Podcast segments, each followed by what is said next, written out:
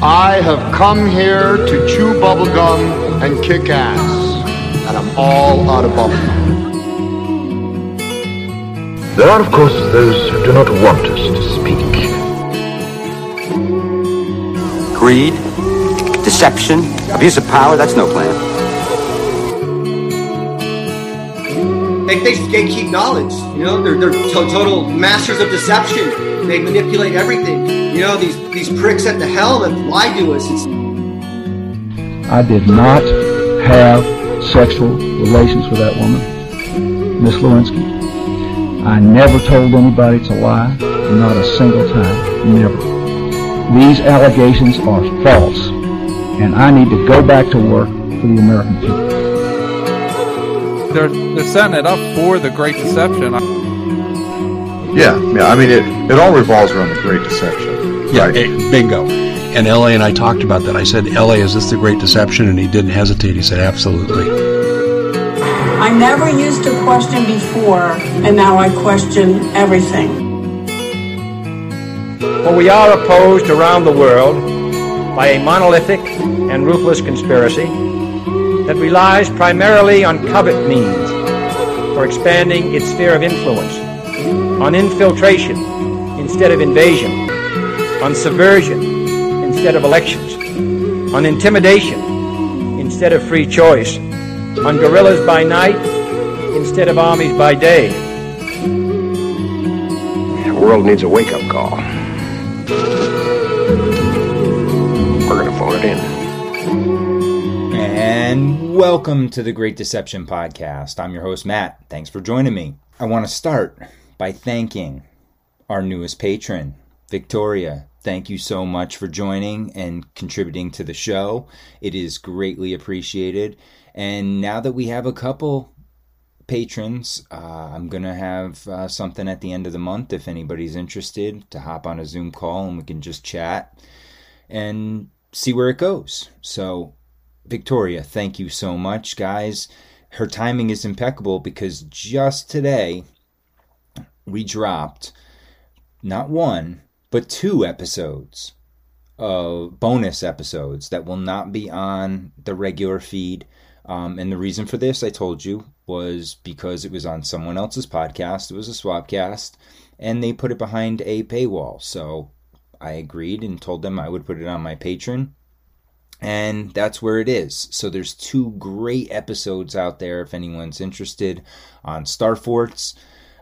We went over a couple different new angles that Dave and Brandon from Generation Z and Expanding Realities brought to the table. It was a really, really fun conversation, and we're going to have a couple more down the road, whether it's on Starforts or other things around them.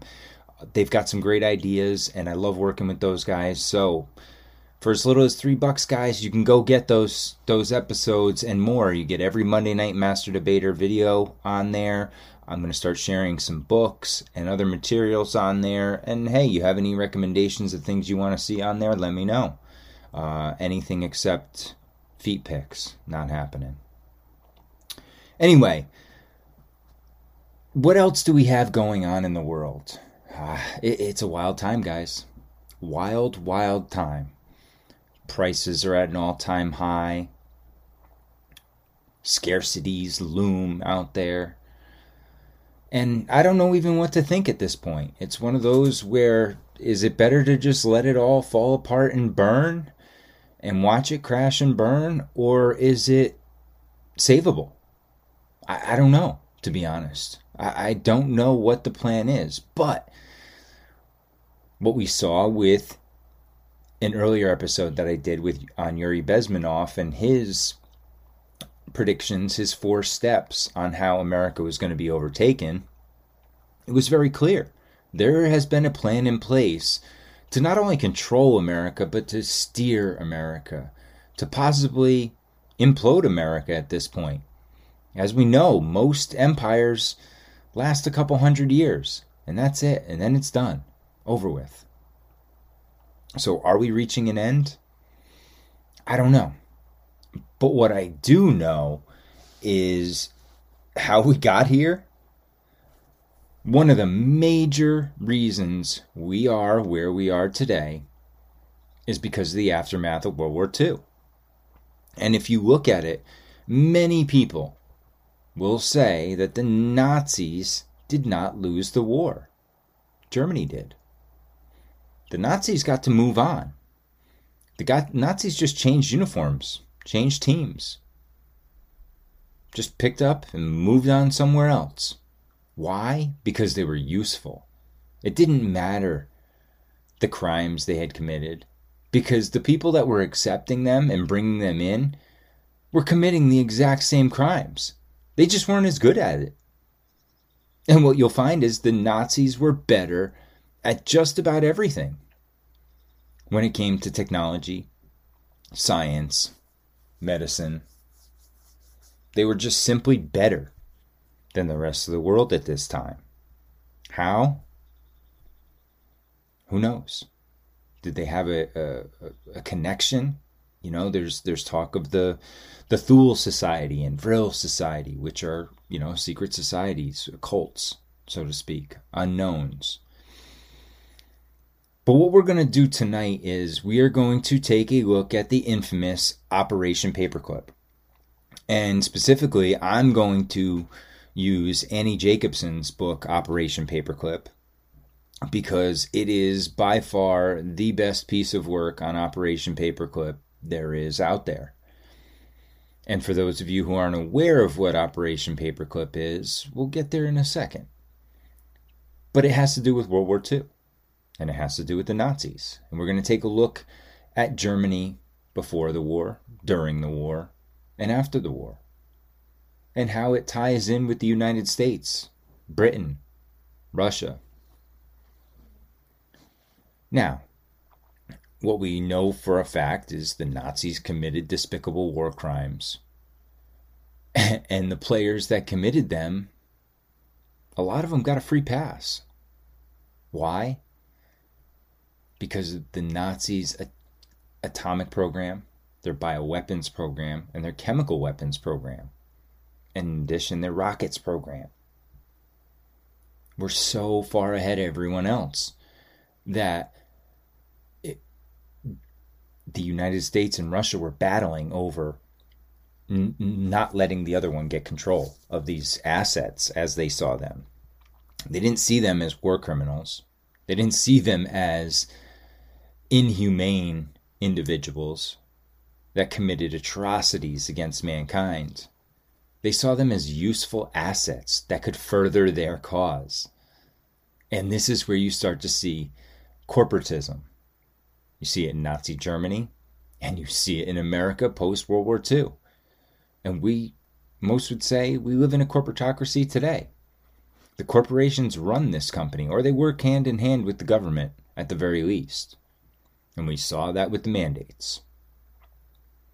Now, what we're also going to see in here, what we aren't really told in history, because history is written by the victors, are the American lies and deception to the public. The American crimes against their population and other populations. The American atomic bioweapons and chemical weapons situation, the research, the shadiness behind all of it. It's all done hidden from the public with a veil, right? That's why we're given these black mirrors. They're a screen. And what's a screen? It's a block, it's an impingement, it's a filter. So, what we're seeing now, some would say, is the, the rise and now kind of the, the fall of the Fourth Reich in America. From Operation Paperclip, we'll see the rise of the three letter agencies, the, the growth of them, the CIA, the FBI. We'll see NASA take off in, in America. Space programs, science, right? Vaccines, all this stuff comes from Nazi Germany.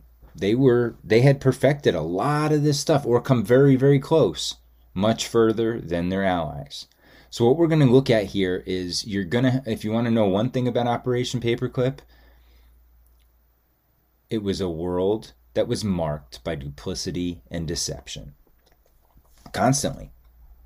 Constant deception. It, it was one giant program. So what we're going to do is we're going to go through and, and, and take a look here. So in the aftermath of the German surrender, more than 1,600 of Hitler's technologists, they called them, because they weren't just scientists, would also become America's own. Think about that. 1,600 Nazis would become America's own. Samuel Goudsmit was the scientific director of this top secret mission codenamed Operation Alsos, that was an offshoot of the Manhattan Project, which was to build the atomic bomb. It was up to these men of science to determine just how close the Third Reich was to waging atomic, biological, and chemical warfare against the Allied troops. This was the ABC warfare by Alsos. An untold number of lives depended on the success of this operation, right? That the, the lives depended on it. They had to know what weapons the Third Reich had. 1944, Goudsmit's team had captured four of Hitler's top nuclear scientists and had learned from them that Nazis' atomic bomb project had been a miserable failure. This was a huge relief. The focus now turned to the Reich's biological weapons program, rumored to be well advanced. There, profess- there in Professor Haagen's apartment, in apparently harmless communication lay hidden a wealth of secret information available to anyone who understood it. The papers were not stamped top secret, they were just usual gossip between colleagues, ordinary memos. The difference was this had the plan for the Third Reich to rule for a thousand years. Now we're going to look at 1943. Of the 100 prisoners you sent me, 18 died in transport. Only 12 are in a condition suitable for my experiments. I therefore request that you send me another 100 prisoners between 20 and 40 years of age who are healthy and in physical condition comparable to soldiers. Hail Hitler, or Heil Hitler. Professor E. Dr. E. Haagen. For Samuel Goudsmit, he couldn't believe this. Just casually tucked away in the group of Haagen's personal papers, he had just discovered one of the most diabolical secrets of the Third Reich Nazi doctors were conducting medical experiments on humans, healthy humans. Haagen was a virus expert who specialized in creating vaccines. In order to successfully unleash a biological weapon against an enemy force, the attacking army had to have already created its own vaccine against the deadly pathogen. Right? You're not going to create a bioweapon and not have an antigen for it. This vaccine would act as a shield for its own soldiers and civilians. The biological weapon would act as the sword. This is the sword and the shield she's going to reference over and over again. Document Goudsmit was looking at was a little more than a year old. How much vaccine progress had the Nazis made since then? In 1932, Dr. Haagen had been awarded a prestigious fellowship by guess who? The Rockefeller Foundation in New York City, where he had helped develop the world's first yellow fever vaccine. In 1937, he had been a contender for the Nobel Prize. Haagen had been one of Germany's leading men of medicine. Now, here he was testing deadly vaccines on once healthy prisoners from concentration camps supplied to him by Himmler's SS. Dr. Haagen would never become a paperclip scientist. After the war, he would flee to the Soviet zone of occupation in Germany and work for the Russians. But among the names discovered in his apartment were two physicians important to Operation Paperclip, and that was Kurt Blome, the deputy surgeon for the Third Reich, and the and Surgeon General Walter Schreiber. Okay, these two are big players in this whole story, and we'll see them come up over and over again, and they're very controversial, obviously. Dr. Blome was in charge of the Reich's biological weapons program, Schreiber, its vaccines. Again, the sword and the shield. Major General Walter Dornberger was the man in charge of the rockets program for Germany's Army's weapons department. Dornberger had four patents in rocket uh, development and a degree in engineering from the Institute of Technology in Berlin. It was his idea to set up mobile launch pads to fire the V 2s. And it was a wise idea because the Allies had been pushing across towards Normandy, uh, across Germany since Normandy in June. So, the man at the center of the V 2 rocket program was the one and only Wernher von Braun. Von Braun was at Castle Varlar to receive, alongside Dornberger, one of Hitler's highest and most coveted non combat decorations, the Knight's Cross of War Service Cross. These four medals were be presented by Albert Speer, Hitler's Minister of Armaments and War Production. So, guys, you should be familiar with these names. Speer, one of Hitler's biggest guys. Von Braun, right? He is the rock star of NASA. That's who we're dealing with here. Okay, he received Hitler's highest award. Armaments are the aggregate of a nation's military strength. And as Minister of Weapons, Speer was in charge of the scientific armaments program for the Third Reich. He joined the Nazi Party in 31 at the age of 26 and rose to power as Hitler's architect. In that role, he created the buildings that symbolized the Third Reich and represented its ideas, and quickly became a favorite, joining Hitler's inner circle. In February of 42, Hitler made Speer his Minister of Armaments and War Production after the former minister Fritz Todt died in a plane crash. The Allies were obsessed with the Nazis' V weapons, right? The V 1 and V 2 rockets. These things were top notch at the time. If they had been ready earlier, the course of the war would have been different, explained General Dwight D. Eisenhower. It seemed likely that if Germany had succeeded in perfecting and using these new weapons six months earlier than he did, our invasion of Europe would have proved exceedingly difficult, perhaps impossible. Okay, so that guys, the Nazis were so close. They really were. And uh, it's very interesting. I'm, I'm reading a book right now uh, by Jim Marrs, which is The Rise of the Fourth Reich in America. And man, what a good book that is. And that we'll eventually get to that too, but that talks about the same thing. You know, we're uh, how the Nazis just were so close, but a couple of bad decisions cost them severely. And they were, you know, same thing with the atomic program, as we'll see as we go through this. Okay. So the United States were, was 20 years behind Germany at the time in rocket development. But Colonel uh, Gervais William Trick, uh, Trichel saw an opportunity to close the gap and save the U.S. Army millions of dollars in research and development costs. His team would just capture the rockets and everything related to them and ship it back to the U.S. It seems like a simple plan, right? I mean, just just go get them, obtain them, and Send them back, and we'll we'll reverse engineer them.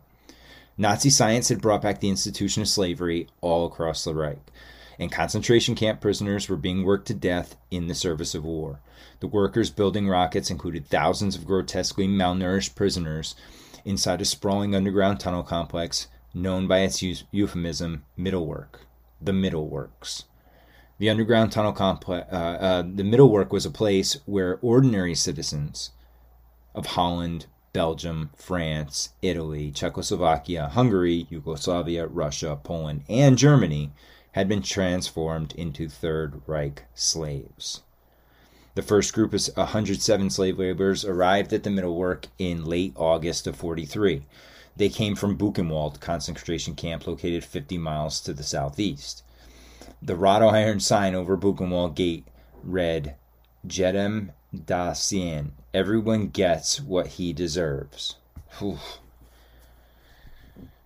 The prisoners worked 12 hour shifts, seven days a week, putting together V weapons. By the end of the first two months, there were 8,000 men living and working in this cramped underground space. There was no fresh air in the tunnels, no ventilation system, no water, and very little light. Laborers slept inside tunnels on wood bunk beds. There was no washing facilities, no sanitation. Latrines were half cut barrels. The workers suffered and died from starvation, dysentery, pleurisy, pneumonia, tuberculosis, and uh, phlegmasia from, from beatings. Some perished from ammonia burns to the lungs. Others died by being crushed from the weight of rocket parts they were forced to carry. The dead were replaceable. Humans and machine parts went into the tunnels. Rockets and corpses came out. Let's read that again. Humans and machine parts went into the tunnels. Rockets and corpses came out. So that's what this was. This was a death sentence for these prisoners. they were they were just a cog in the machine. They weren't even seen as human. Workers who were slow on the production lines were beaten to death. There you go. Insubordinates were garroted or hanged.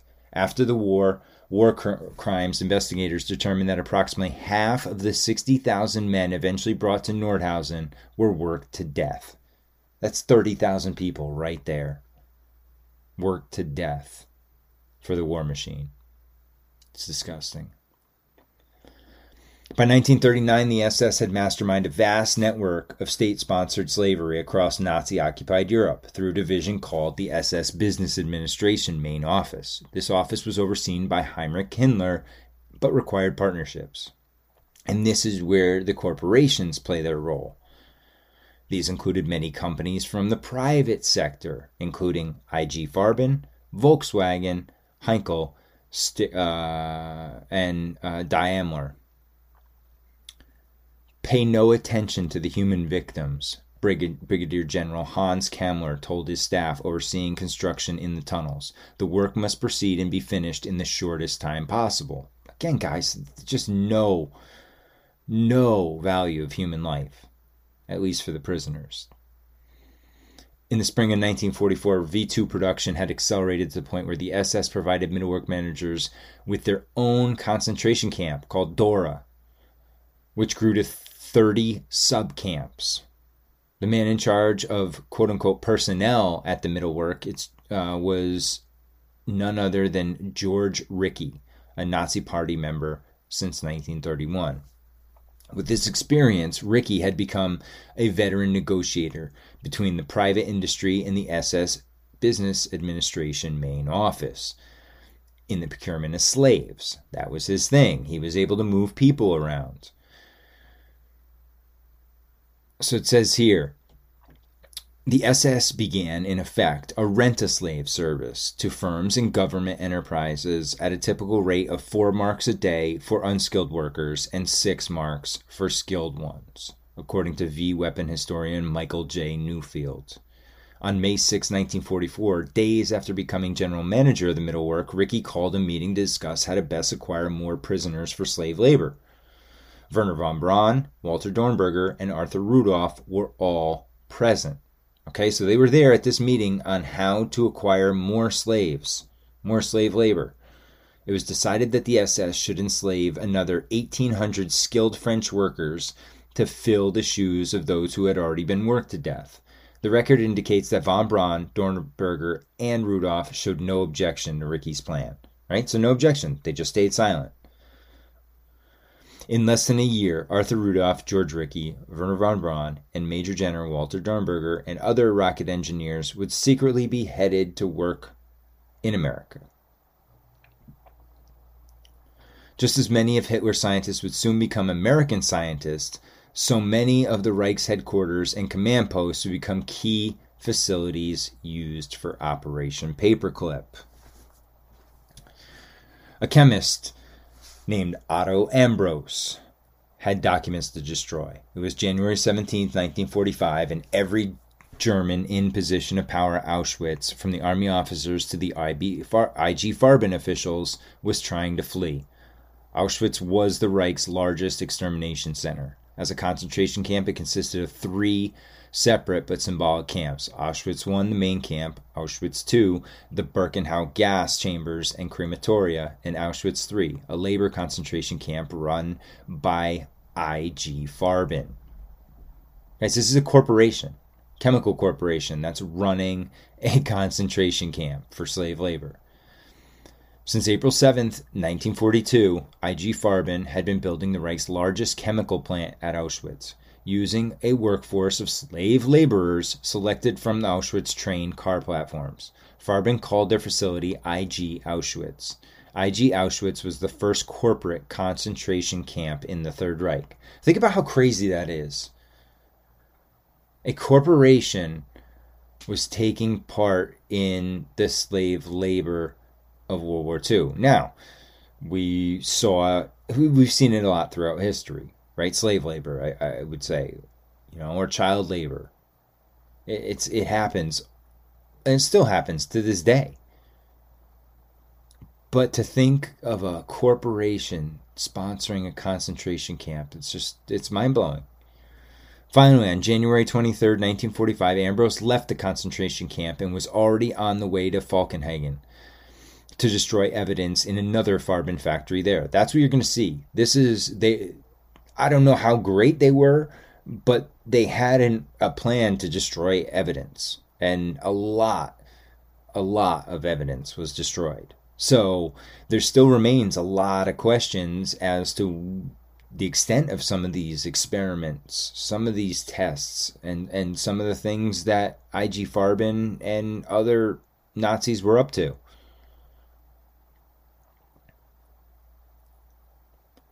All munitions were loaded onto rail cars and trucks and sent to depots in the West. The destruction of the evidence was now becoming standard operating procedures at laboratories, research facilities, and armament factories across the Reich. And while Nazi Germany faced imminent collapse, its scientists, engineers, and businessmen had their futures to think about. Like synthetic rubber and fuel at the Ausch- at Auschwitz, the nerve agent production facility at Dyhernfurth was owned and operated by none other than IG Farben. And here, the Speer Ministry worked with Farben to fill aerial bombs with Tabun that could eventually be deployed from Luftwaffe planes. Enough poison gas had been produced here to decimate the population of London or Paris on any given day. That's amazing. I mean, guys, this the amount of chemical weapons and nerve agents and all sorts of shit that they were producing and we were producing, it's insane. And we'll go through it here. It's just it's mind-blowing.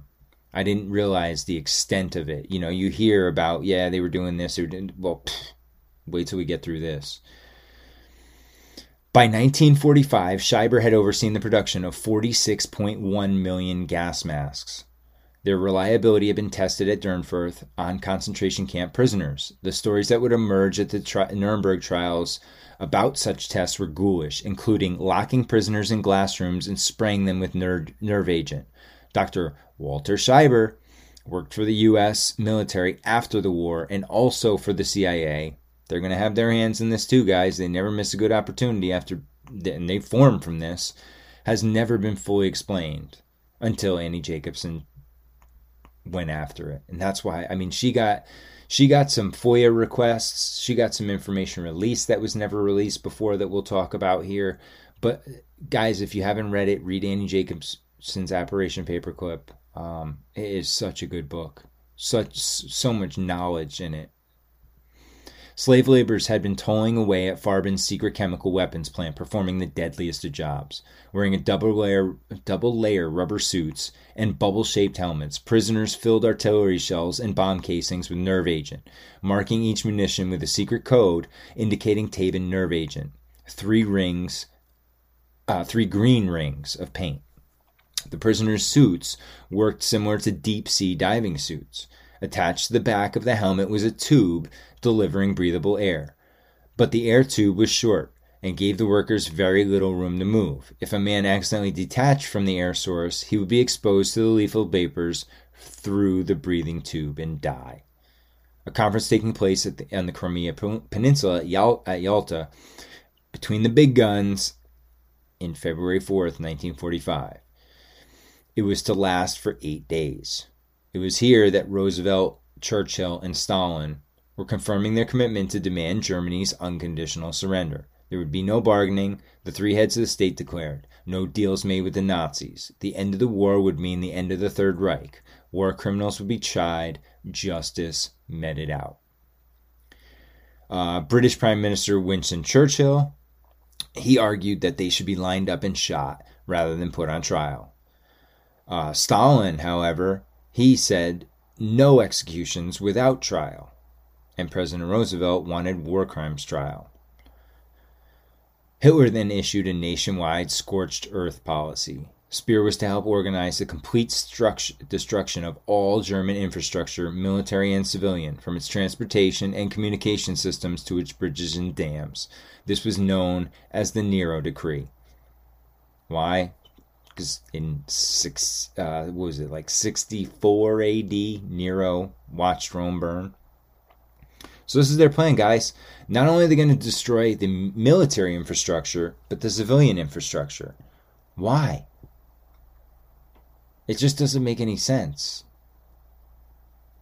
And and if you look at the pictures from the German infrastructure back then, it was top notch.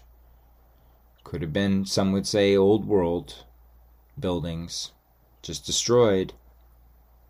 So someone else can't have them. You know, this, this is that this is the mentality we're in in this very bizarre planet we're on. Von Braun's vision was to escalate the rocket production from two or three rockets a day to 200 rockets a day. just a small increase. To prepare for this ambitious expansion, he commandeered factories, schools, and mines throughout the region. But rocket assembly was dependent on workers, and slave laborers in Nordhausen were now dying at an ever increasing rate. Von Braun had to have known this. He had visited the underground tunnels in an official capacity 10 times during the winter of 1945. So anytime he tries to plead innocence, he was there at least 10 times, in 45 alone. Prisoners were hanged up to 57 in one day, read one war crimes report. They were hanged in tunnels with the help of electrically controlled crane, a dozen at a time. Their hands bound behind their back, a piece of wood was put in their mouth to prevent shouting. Von Braun was now ready to concede that Germany would lose the war. What he was unwilling to do was relinquish his career. He needed a bargaining chip to use against the Americans after he was captured. So von Braun told uh, Bernard Tessmann and Dieter Holz, uh, Hölzel where he kept the most valuable V2 documents because von Braun was bedridden at the time, he needed the two subordinates to uh, to crate up the documents and hide them in a remote, secure place where the Allies would never find them. On April 4, 1945, the local Nazi Party district leaders had ordered villagers to shutter their windows, turn off their lights, and stay home. A lone truck driving slowly with its lights off, navigating by the moon. In the front seat sat Tessmann and Hölzel. In the back of the truck were seven German soldiers wearing blindfolds. Also in the truck were dozens of crates filled with classified V 2 information.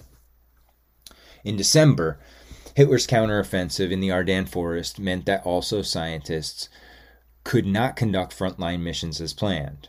But as serendipity would have it, the entire first floor of Haagen Strasbourg's apartment belonged to IG Farben, the chemical company uh, the chemical weapons supplier of the Third Reich. And uh, so what they found was a big cache of documents. So they knew Farben was involved in weapons related vaccine research and suspected they were involved in medical experiments on prisoners. The two Farben factories they had in their sights were located only about 80 miles away. But this is in a war zone, so 80 miles is, is quite a distance. More than 3,000 scientific and technical experts with the Combined Intelligence Objectives Subcommittee, the CIOS. The uh, it was a joint British American program. The goal of it was to investigate all things related to German science. And do what? Take it home. Use it for their own benefit. On March 23rd, 1945, the Alsos scientists were determined to get to the IG Farben factory first. What they ended up finding in Ludwigshafen was disappointing. Not only had the factory been heavily damaged by Allied bombing raids, but filing cabinets were empty. Paperwork had been destroyed or removed. There were no chemical weapons found. German counterintelligence agents had done a brilliant job concealing the Reich's nerve agent program from foreign intelligence agencies during the war. Tabun had been given previous code names, including Trilon 83, Substance 83, and Gelon, 8, Gelon 1. Even its raw materials were coded. Ethanol was A4, sodium was A17, making identification all but impossible. In May of 43, after capturing the German chemist in North Africa, British agents learn of a colorless nerve agent of astounding properties being developed by R.G. Farben chemists in Berlin. When the Allies finally secured the university, a Polish lab technician ab- approached a British soldier to say that they had salvaged a large pile of documents that did not pr- properly flush down a toilet bowl. The man turned over uh, to British intelligence a classified list of the Reich's top scientists. The officer handed over the list to Samuel Goudsmit of Operation Alsos. This group of documents would lead to what was become known as the Osenberg list or the Ossenberg list. Okay, Dr. Werner Ossenberg, a mechanical engineer, was a dedicated Nazi and a member of the SS. He was a high ranking member of the Gestapo, which was Germany's secret police. In June of 43, uh, Ossenberg was assigned by Goering to run the so called planning office of the Reich Research Council which was dedicated to warfare. Per the Fuhrer decree, the Research Council's charter read Leading men of science above all are, are to make research fruitful for warfare by working together in their special fields. Ossenberg's job was to coordinate basically a who's who list of, uh, you know, German scientists, engineers, doctors, technicians, anyone of any significance. He compiled a list of 15,000 men and 1,400 research facilities. All across Germany, scientists, engineers, and technicians were recalled from the front lines, an act Hitler called the Ossenberg Action. This led to the release of 5,000 scientists from the German armed forces. Not only was this list a record of who'd been working on what scientific project for the Reich, but it also had their addresses, including one for Ossenberg himself. In the second half of 1944, the German Air Force had lost more than 20,000 airplanes. The Speer uh, ministry had uh, since managed to produce about 3,000 new airplanes, but they were little use now. Speer instructed Knemeyer to hide the Luftwaffe technical information in the forest outside Berlin.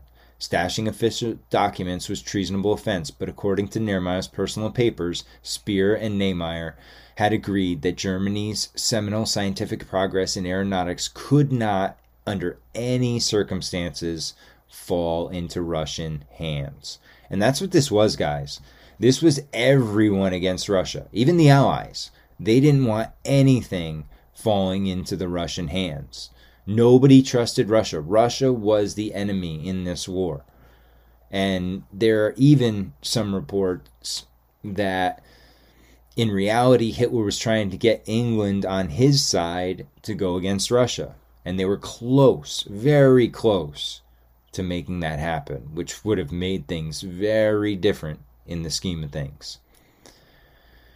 So during the second week of April 1945, four key facilities were seized, each of which would lead to the capture of key scientists who in turn would become part of Operation Paperclip. So in Nordhausen, the photographs um, took documented the tragedy that had befallen thousands of V 2 rocket laborers uh, condemned to die as slaves in the tunnels here. Hundreds of corpses were stretched out across the tunnel floors. Equally disturbing was the condition of hundreds more still alive. Emaciated humans covered with bruises and sores, too weak to even stand.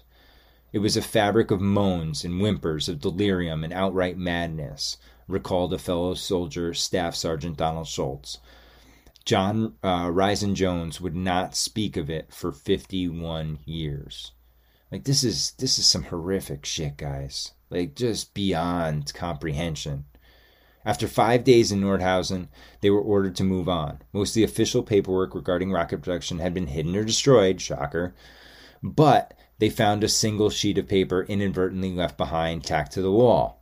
It was the Mittelwerk telephone list, a directory of who was in charge. That's important. At the very top were two names George Rickhey, who we mentioned before, Director of Production, and Arthur Rudolph, who we also mentioned before, Deputy Production Manager. Alsos agents first learned that the Reich was testing deadly vaccines on prisoners in concentration camps. Okay, so this is starting to really blow up. When cross referenced by Alsos against the Augsburg list, the situation became even more clear. Carl, Dr. Carl Gross worked under Dr. Kurt Blome, the individual in charge of the biological weapons research and deputy surgeon of the Third Reich. Okay, so now we look at uh, Braunschweig camp. Inside the building, soldiers discovered state of the art aircraft uh, laboratories, including entire warehouses filled with airplane parts and rocket fuel. There were wind and weapon tunnels that were radically advanced, uh, more advanced than anything that the Army Air Forces had at Wright Field. The oldest division in the U.S. Army had unexpectedly happened upon the most scientifically advanced aeronautics laboratory in the world. It was called Hermann Goering Aeronautical Research Center at Völkenrode. The Allies had never heard of it before. It didn't appear on any CIOS blacklist. Air Force then led Operation Lusty, which was to seek out technical and scientific intelligence that would be of material assistance in the prosecution of the war against Japan. So they're looking now, okay, we got Germany done. Now, how can we finish off Japan? Major General Hugh Knerr, Deputy Commander of the U.S. Strategic Air Force in Europe, outlining his proposition and suggesting a second idea. Why not fly scientists like Adolf Busemann out of Germany along with the captured Luftwaffe equipment? If we aren't too proud to make use of the German born information, much benefit can be derived from it and we can advance where Germany left off. Putt wrote, The German scientists would be of immense value in our jet engine and airplane development program.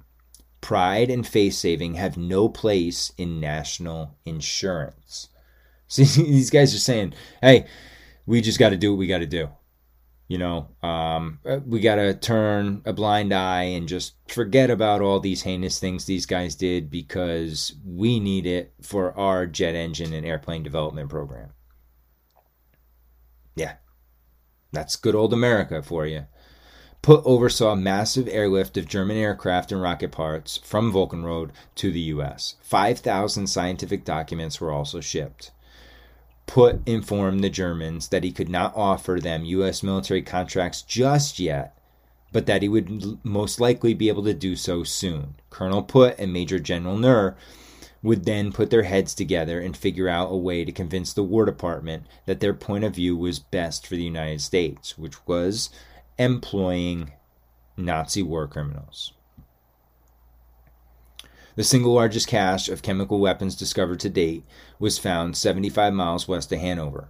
On uh, April 16, 1945, abandoned German army proving ground called the Robbers Lair. In a second depot, 175 bunkers were filled with bombs uh, that were unidentifiable to the Allies. Each bomb had been marked with three green rings painted around its sides. The original thought that the substance marked by three green rings was some kind of new Nazi blister agent, similar to, but perhaps more powerful than, mustard gas. The chemists were wrong. Extractions were made, and when tested on the rabbits in the mobile uh, laboratory, whatever the, this liquid substance was, killed a warm blooded rabbit five times faster than anything that British or American scientists had ever seen or ever heard about before. Even more alarming, this liquid substance did not have to be inhaled to kill. A single drop on the rabbit's skin killed the animal in just a few minutes. The millions of uh, gas masks England had distributed to its city dwellers during the war would have offered no defense against a chemical weapon as potent as whatever this killing agent was. There you have it, guys. That's how close they were. If they could have got this Tabun onto bombs, it would have been they would have pounded England, Russia, France into submission. This thing is just one drop would kill a rabbit. The Soviet operation to capture Berlin was colossal, involving 2.5 million Red Army soldiers, 41,600 guns and mortars, 7,500 aircraft, and more than 6,000 tanks. During the course of the next 12 days, the Red Army would fire 1.8 million shells on Berlin. Six days after Speer's final meeting with Hitler, the army uh, liberated Dachau, a concentration camp located 12 miles outside of Munich. Dachau, the first Nazi concentration camp, had been established by Himmler in March of 33. It was originally a place where communists and other political enemies of National Socialism, the ideology behind the Nazi Party, were sent. Dachau was the place where a group of Luftwaffe doctors had been conducting medical research experiments on humans. This work took place in a freestanding barracks, isolated from others, and was called Experiment Cell Block 5. At least six Nazi medical doctors involved in research at Dachau would be among the first scientists given contracts by the U.S. Army and become one of the darkest secrets of Operation Paperclip. Okay, so we're starting to see no remorse. It is what it is. We're going to take these guys at all and any cost, ignoring what they've done. Now, is this everybody? I don't think so. And we won't we'll see that it's definitely not as we go through this. But it's interesting. They uh what a mighty web they weave. Hitler had named Dönitz his successor. Dönitz had set up his new government in the naval barracks at Eutin because it was one of the few places not yet controlled by Allied forces. Von Braun and Dornberger were not captured. So confident were they as to their future use by the U.S. Army that they turned themselves in. Right? So Wernher von Braun and Dornberger just turned themselves in because they knew they'd be useful to the Americans. On May 1st of 1945, the scientists were listening to national radio as it played uh, Bruckner's Symphony Number no. 7 at 1026. The music was interrupted by a long military drum roll. Our Fuhrer, Adolf Hitler, fighting to the last breath against Bolshevism, fell for Germany this afternoon in his operational headquarters in the Reich Chancellery, the radio announcer de- declared. Von Braun approached General Dornberger, suggesting that they move quickly to make a deal with the Americans. I agree with you, Wernher. It's our obligation to put our baby in the right hands. Right? So these guys didn't care um, about winning or losing the war. It was just about salvation, right? Just about keeping their mission going. Didn't matter where, as long as as it was in the right hand and they felt the right hands for the Americans. They did not want to be taken by the Soviets. That was the last thing they wanted.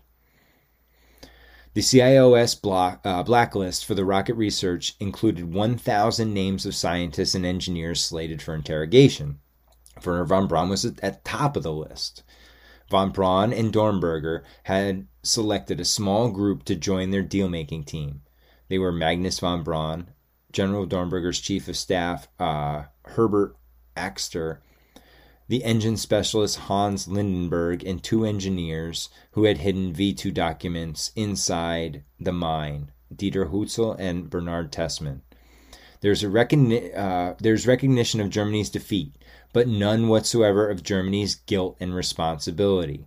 See, and that's what we see over and over again is that they'll say, okay, yeah, we'll lose, but we're not accepting responsibility for the heinous things that we did. So confident were von Braun and Dornberger about their value to the U.S. Army, they demanded to see General Eisenhower, whom they called Ike. I mean, these guys, they just think they're on a straight road. And you know what? They're right. They're right.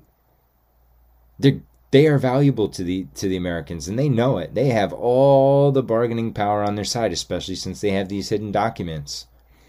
25 agents attached to U.S. military government's cartels division, including clerks with the OSS and Foreign Economic Division, had descended on the town looking for board members from IG Farben. In addition to being wanted for war crimes, the IG Farben board of directors was being investigated for international money laundering schemes. So Farben's just a regular, good old corporate disaster. This time, the soldiers found an air raid shelter behind the house where a hidden, uh, hidden trunk filled with IG Farben documents. Hermann Schmitz, one of the wealthiest bankers in Germany and one of the most important players in the economics of the Third Reich. What secret was contained in his safe? The photographs were in a wooden inlaid cover dedicated to Hermann Schmitz on his 25th Jubilee, possibly as Farben director.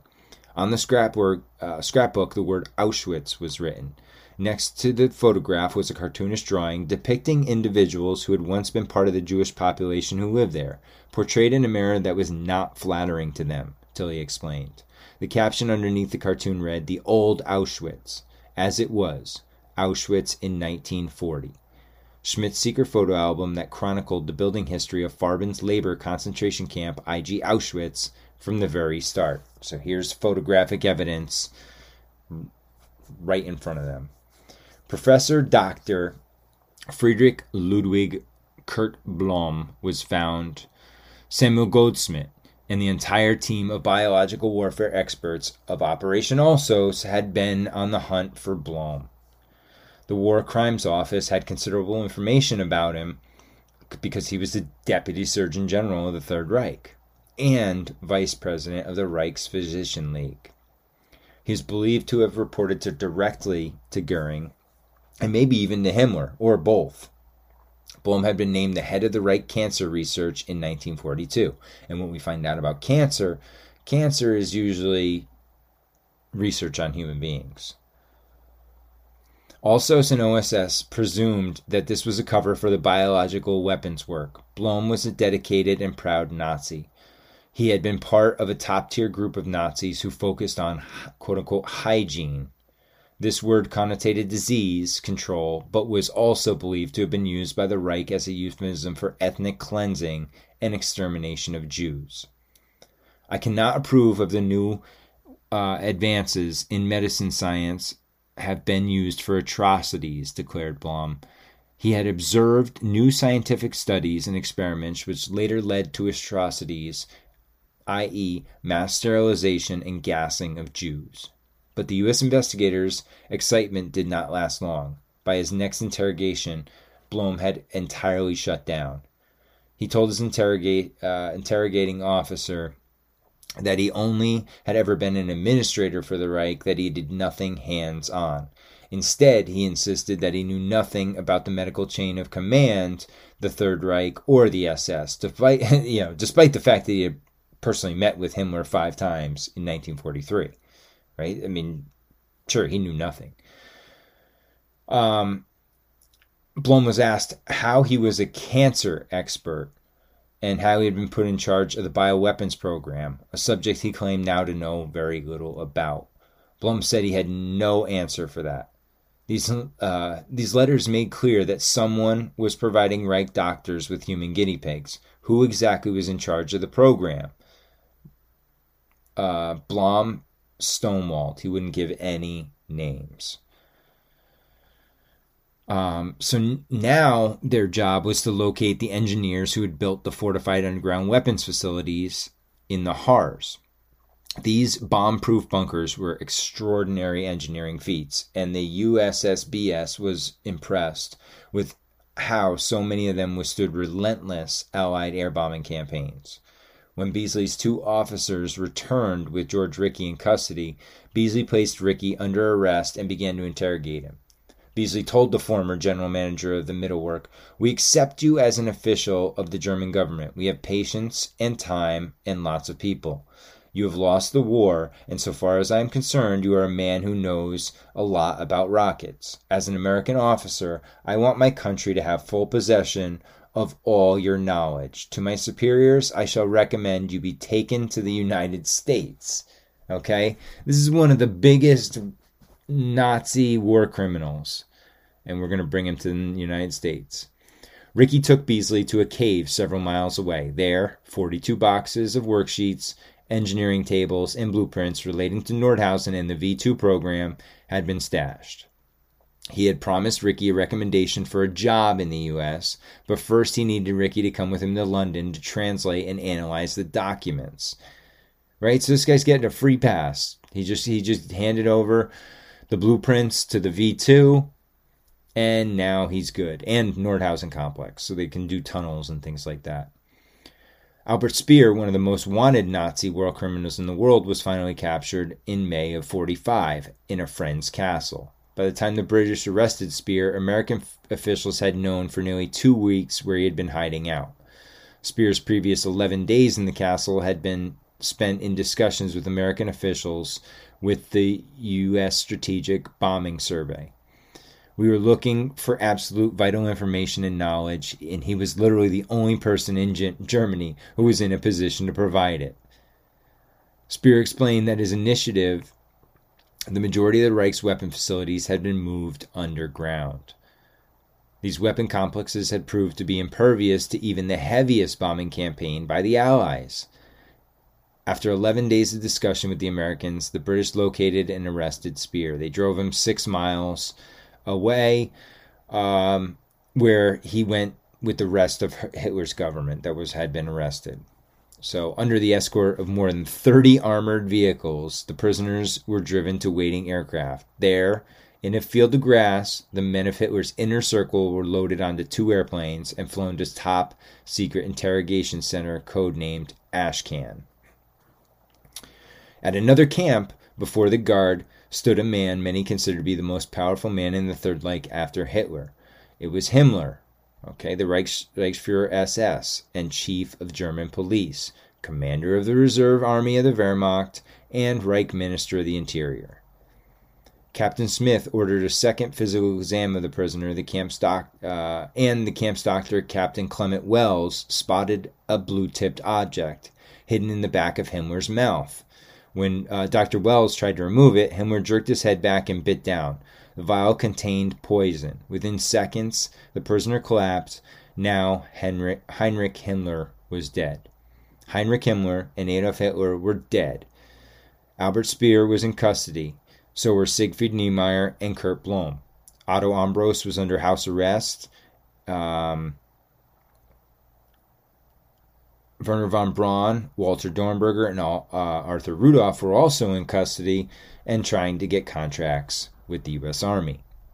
George Rickhey was uh, working his job in London, translating the documents for the USSBS. And over the next few months, critical decisions about what to do with these scientists would need to be made. And almost always based on the military's needs and justified by perceived threats. Official policy would follow one version for the public and another for the Joint Chiefs of Staff. A headless monster called Operation Paperclip would emerge. What to do about Hitler's former scientists? By the time Germany started World War II, its air force was the most powerful in the world. Scientists were rounded up and taken to detention centers for extensive questioning. Across the former Reich, uh, had set up internment centers where more than 1,500 scientists were now being held in, uh, separate from other German prisoners of war. The U.S. Army had approximately 500 scientists in custody in the Bavarian Alps, including von Braun and Dornberger. There were 444 persons of interest detained in Munich, 200 were in Austria, 30 in France. The U.S. had 200 scientists and engineers at a holding facility in Germany, including many wind tunnel experts. The U.S. Army Air Force had 150 Luftwaffe uh, engineers and technicians in Germany as well. Um, they had been rounded up by Colonel Donald Putt. Uh, the CIOS had 50 scientists, including Werner Ossenberg. Uh, Ossenberg. Uh, they were in France but there was no clear policy regarding what lay ahead for the scientists, the engineers, and the technicians that were in Allied custody. General Eisenhower was trying to figure out and find clarification on it. Meanwhile, General Ken, Major General Kenneth B. Wolfe of the, of the Army Air Forces took matters into his own hands.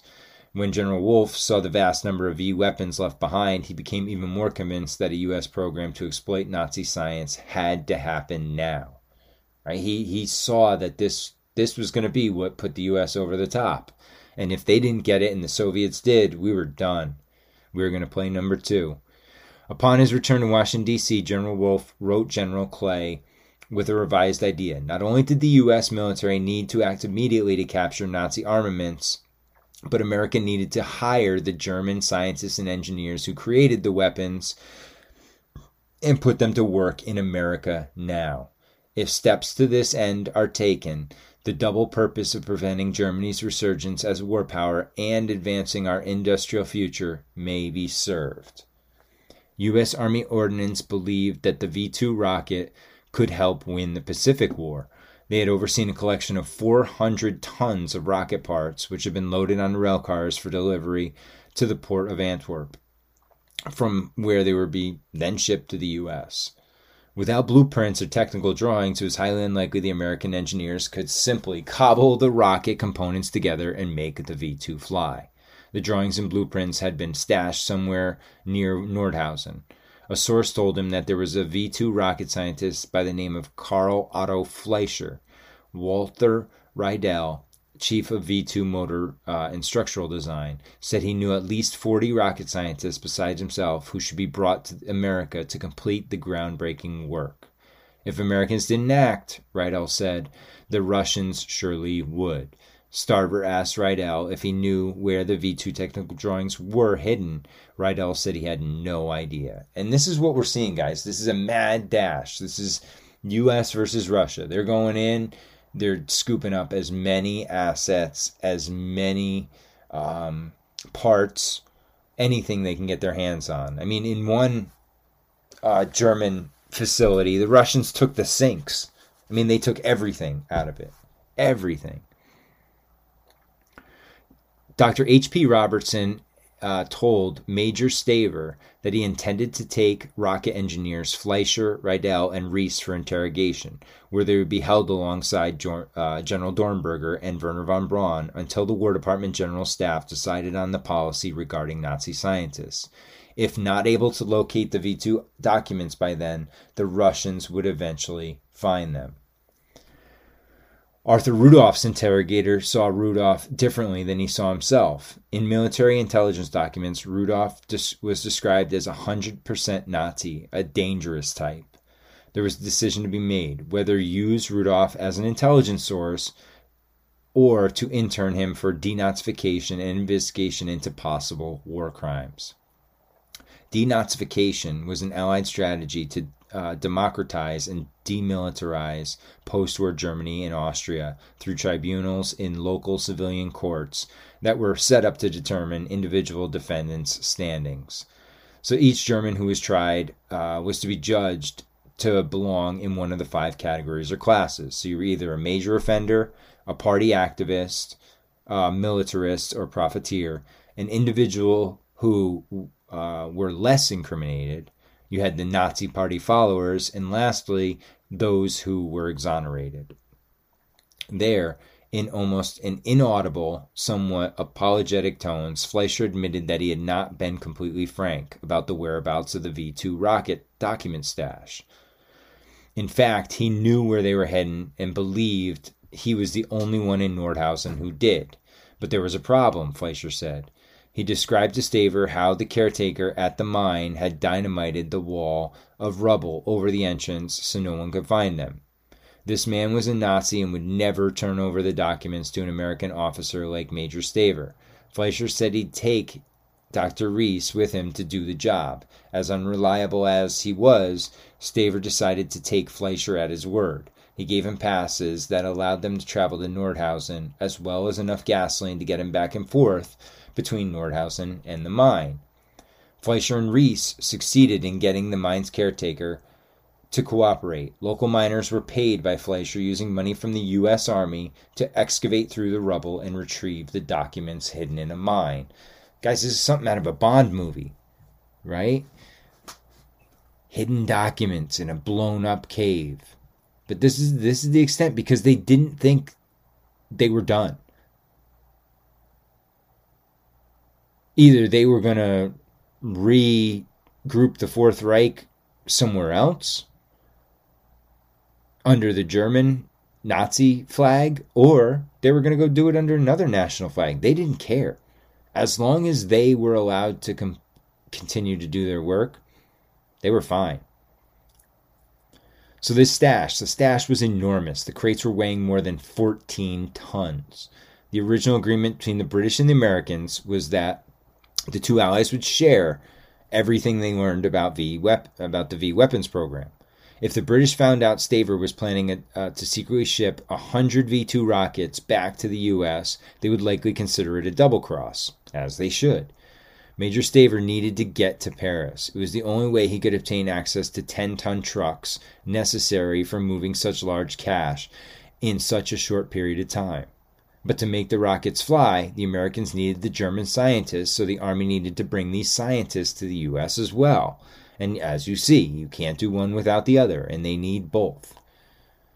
General Dornberger confessed to having hidden his own stash of papers, and ace in the hole had Dornberger had been double crossed by von Braun and left out of the American deal. General Dornberger told Staver that he had buried five large boxes in a field in the spa town of Bad Sachsa. The boxes, which were made of wood and lined with metal, contained critical information about the V 2 rocket that would compromise the U.S. Army if it fell into Russian hands. And this is the game they play, right? If you guys don't get it, the Russians are going to. And the Americans are all in. They don't care. They will do anything to keep it out of the Russians' hands. So they located Dornberger's metal cases, metal line cases, which contained about 250 pounds of drawings and documents. The stash was loaded onto a truck and driven to an army facility in the American zone.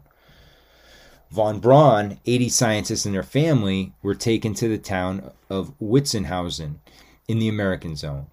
There, they were paid to get to work on future rocket plans while Army ordnance worked on the plan to bring them to the U.S. The Americans had been obsessed with the V 2 weapons, or the V weapons, during the war. Now they had the science and the scientists, and they were not going to let that go.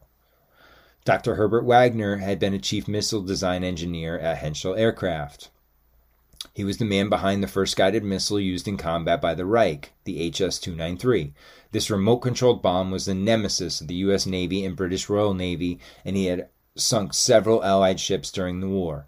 Not only did the U.S. Navy see the glide bomb technology as critically important in the fight in the Pacific, but they saw Dr. Wagner as a man with quote unquote knowledge, experience, and skills unmatched anywhere in the world.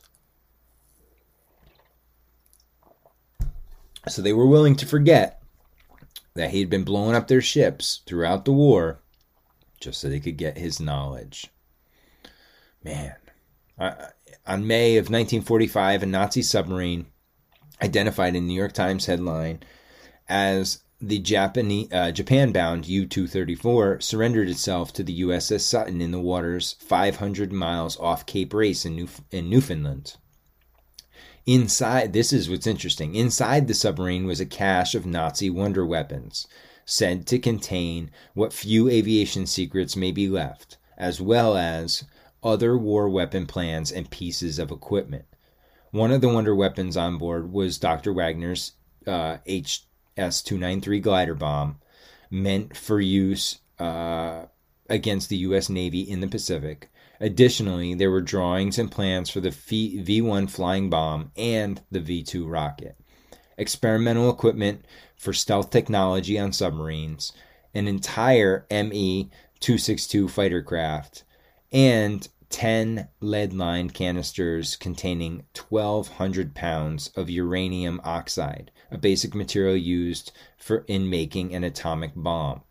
The fact the Nazis had sold the secrets of some of their most prized wonder weapons to the Axis partner Japan was alarming. On board the U 234 was top Reich scientists whose job it was to teach Japanese scientists how to copy and manufacture these wonder weapons for themselves. Now, think about that. Think about how the war would have changed if the Japanese got the Nazi tech. I mean, it could have totally changed things. If the Nazis had the uh, Japanese on their, you know, it was too late for the Nazis at this point. But if the Japanese could have held on, you never know they bring back the Fourth Reich as their partner in crime, and we're in a uh, man in the high castle situation. If anybody hasn't seen, that's a Amazon Prime show. I highly recommend it about a scenario where the Axis wins the war and America's split into two, where Rockies East is basically Nazi territory, Rockies West is basically Japanese territory. Very interesting concept. Finally, on May 1945, Undersecretary of War Robert Patton, uh, Patterson weighed in on the classified subject of hiring Nazis for U.S. military research. Patterson wrote to the chief of the U.S. Uh, staff of President Admiral William D. Leahy I strongly favor doing everything possible to utilize fully in the prosecution of the war against Japan all information that can be obtained from Germany or any other source. These men are enemies, and it must be assumed that they are capable of sabotaging our war effort. Bringing them to this country raises delicate questions, including strong resentment of the American public, who might under- misunderstand the purpose of bringing them here and the treatment accorded to them. Wait a second. They're saying that the American public might un- misunderstand the purpose of bringing them here and why we're treating them so well. After what they did to our men and women, are soldiers, our troops, right? This is just unbelievable. Again, it's a spin, guys. This is what our government does. They're psychopaths. They're absolute psychopaths. And they will do anything to win at all costs. They don't care. Major General Malcolm Grow, Surgeon General of the U.S. Strategic Air Forces in Europe, and Lieutenant Colonel Harry Armstrong, Chief Surgeon of the 8th Air Force, saw opportunity in seizing everything the Nazis had been working on in aviation research knowledge into U.S. Army's Air Force. General Grow would return to Army Air Force headquarters in Washington, D.C., where he would lobby superiors to authorize and pay for new research laboratory exploiting what Nazi doctors had been working on during the war. When in Berlin, Armstrong had a list of 115 individuals he hoped to find, and at the top of that was one of the Reich's most important aviation doctors, a German physiologist named uh, Dr. Hubertus Strughold. A medical war crimes investigator and physician named Major Leopold Alexander. Um, he was a Boston based psychiatrist and neurologist working for the Army. Uh, Dr. Strughold's name had been placed on an Army intelligence list of su- suspected war criminals with the Central Registry of War Criminals and Security Suspects, CROWCASS. Major Alexander was on a mission to locate him. German scientists could be hired for U.S. military contract work provided they were not known or alleged war criminals, is how it was stated.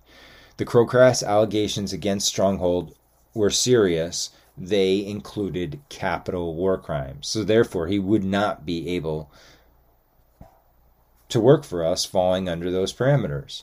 Within two months, we're going to go back to 1933 here for a second. Within two months of Hitler's taking power, the Nazis initiated a nationwide boycott of Jewish doctors, lawyers, and business professionals.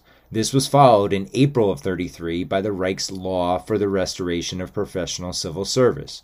It was now illegal for non Aryans to work as civil servants, a ban that included every university teaching position throughout Germany. Okay, so this is it. This is where they start. Alexander, ignoring the Nazi mandate that now barred Jews from working as doctors or professors, he wrote a letter to Professor Kleist, his mentor in Germany, saying how much he looked forward to returning home. Kleist wrote back to say that his return to Germany was quote unquote totally impossible. You, as a Jew, since you have not served as a soldier in the First World War, cannot be state employed. In closing, Kleist, wrote, Have no false hopes. This letter may have saved Dr. Alexander's life. Fortune again favored him when in the fall of 1933 he learned that he had been awarded a position at State Mental Hospital in Worcester, Massachusetts. Only a few months after his arrival in New England, he was promoted to a full time position in neuropsychiatric ward at Boston State Hospital. Wow. In December 1941, America went to war. For the duration of the war, Dr. Alexander helped wounded soldiers recover from shell shock. He also collected data on flight fatigue. After the war, he was to go to Germany and investigate allegations of Nazi medical crimes. In Freising, uh, Alexander was shown another impressive medical research facility. It was hidden in a barn, complete with a library and x ray facilities. But the lab was clearly designed to handle experiments on small animals, mice and guinea pigs, not larger animals like cows, horses, and adult pigs. There were records, drawings, and charts of the freezing experiments. Where had the large experiments taken place? Weltz took Alexander to the rear of the barn, behind a stable, and in a separate shed located far in the back of the property. There, Weltz uh, pointed to two dirty wooden tubs, both cracked. It was extraordinary moment for Dr. Alexander would later testify, horrifying in its clarity. Neither of the tubs could possibly fit a submerged cow, horse, or a large pig. What these tubs could fit was a human being, Dr. Alexander said. It's disgusting. This is it. Now they're finding the evidence. This is where they conducted the human experiments. So Alexander wrote, I came away from all these interviews with the distinct conviction that experimental studies on human beings, either by members of this group uh, themselves or by other workers well known to the affiliated with members of this group, had been performed but were being concealed. Right? This is being done in in hiding. As it should be. I mean, it shouldn't be done out in the open. It shouldn't be done, period.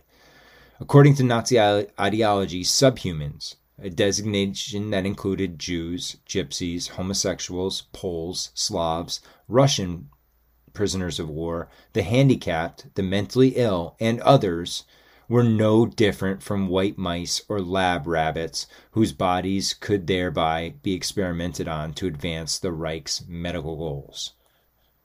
Right there. And they say, quote unquote, or quote, these subhumans is a biological creature crafted by nature, said Heinrich Himmler, which has hands, legs, eyes, and mouth, even the semblance of a brain. Nevertheless, this terrible creature is only partial human being. Not all of those who appear human are in fact so. German citizens were asked to believe this pseudoscience. Millions did not protest.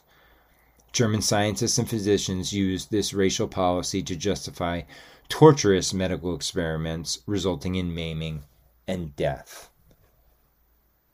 It's just disgusting what they're doing, guys. So disgusting and unfathomable.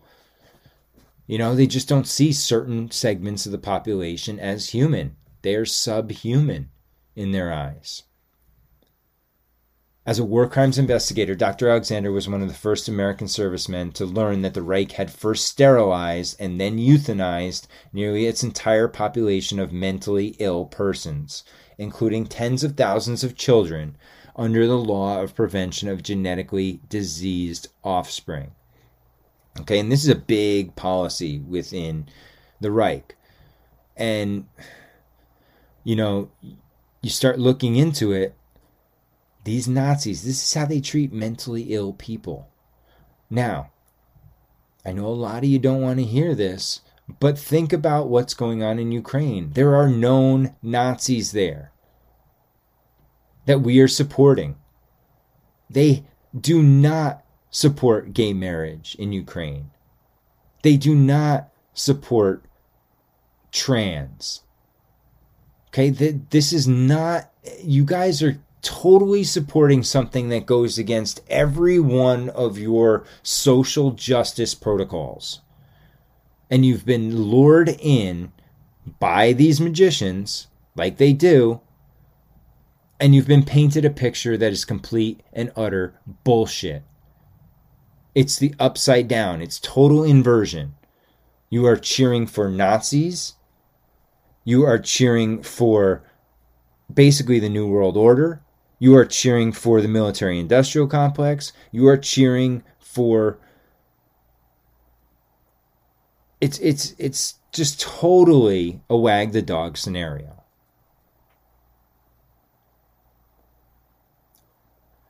Dr. Alexander received, received further news. I learned that the entire contents of Himmler's secret cave in, in Germany, containing a vast amount of miscellaneous special secret SS records, had recently been discovered and taken.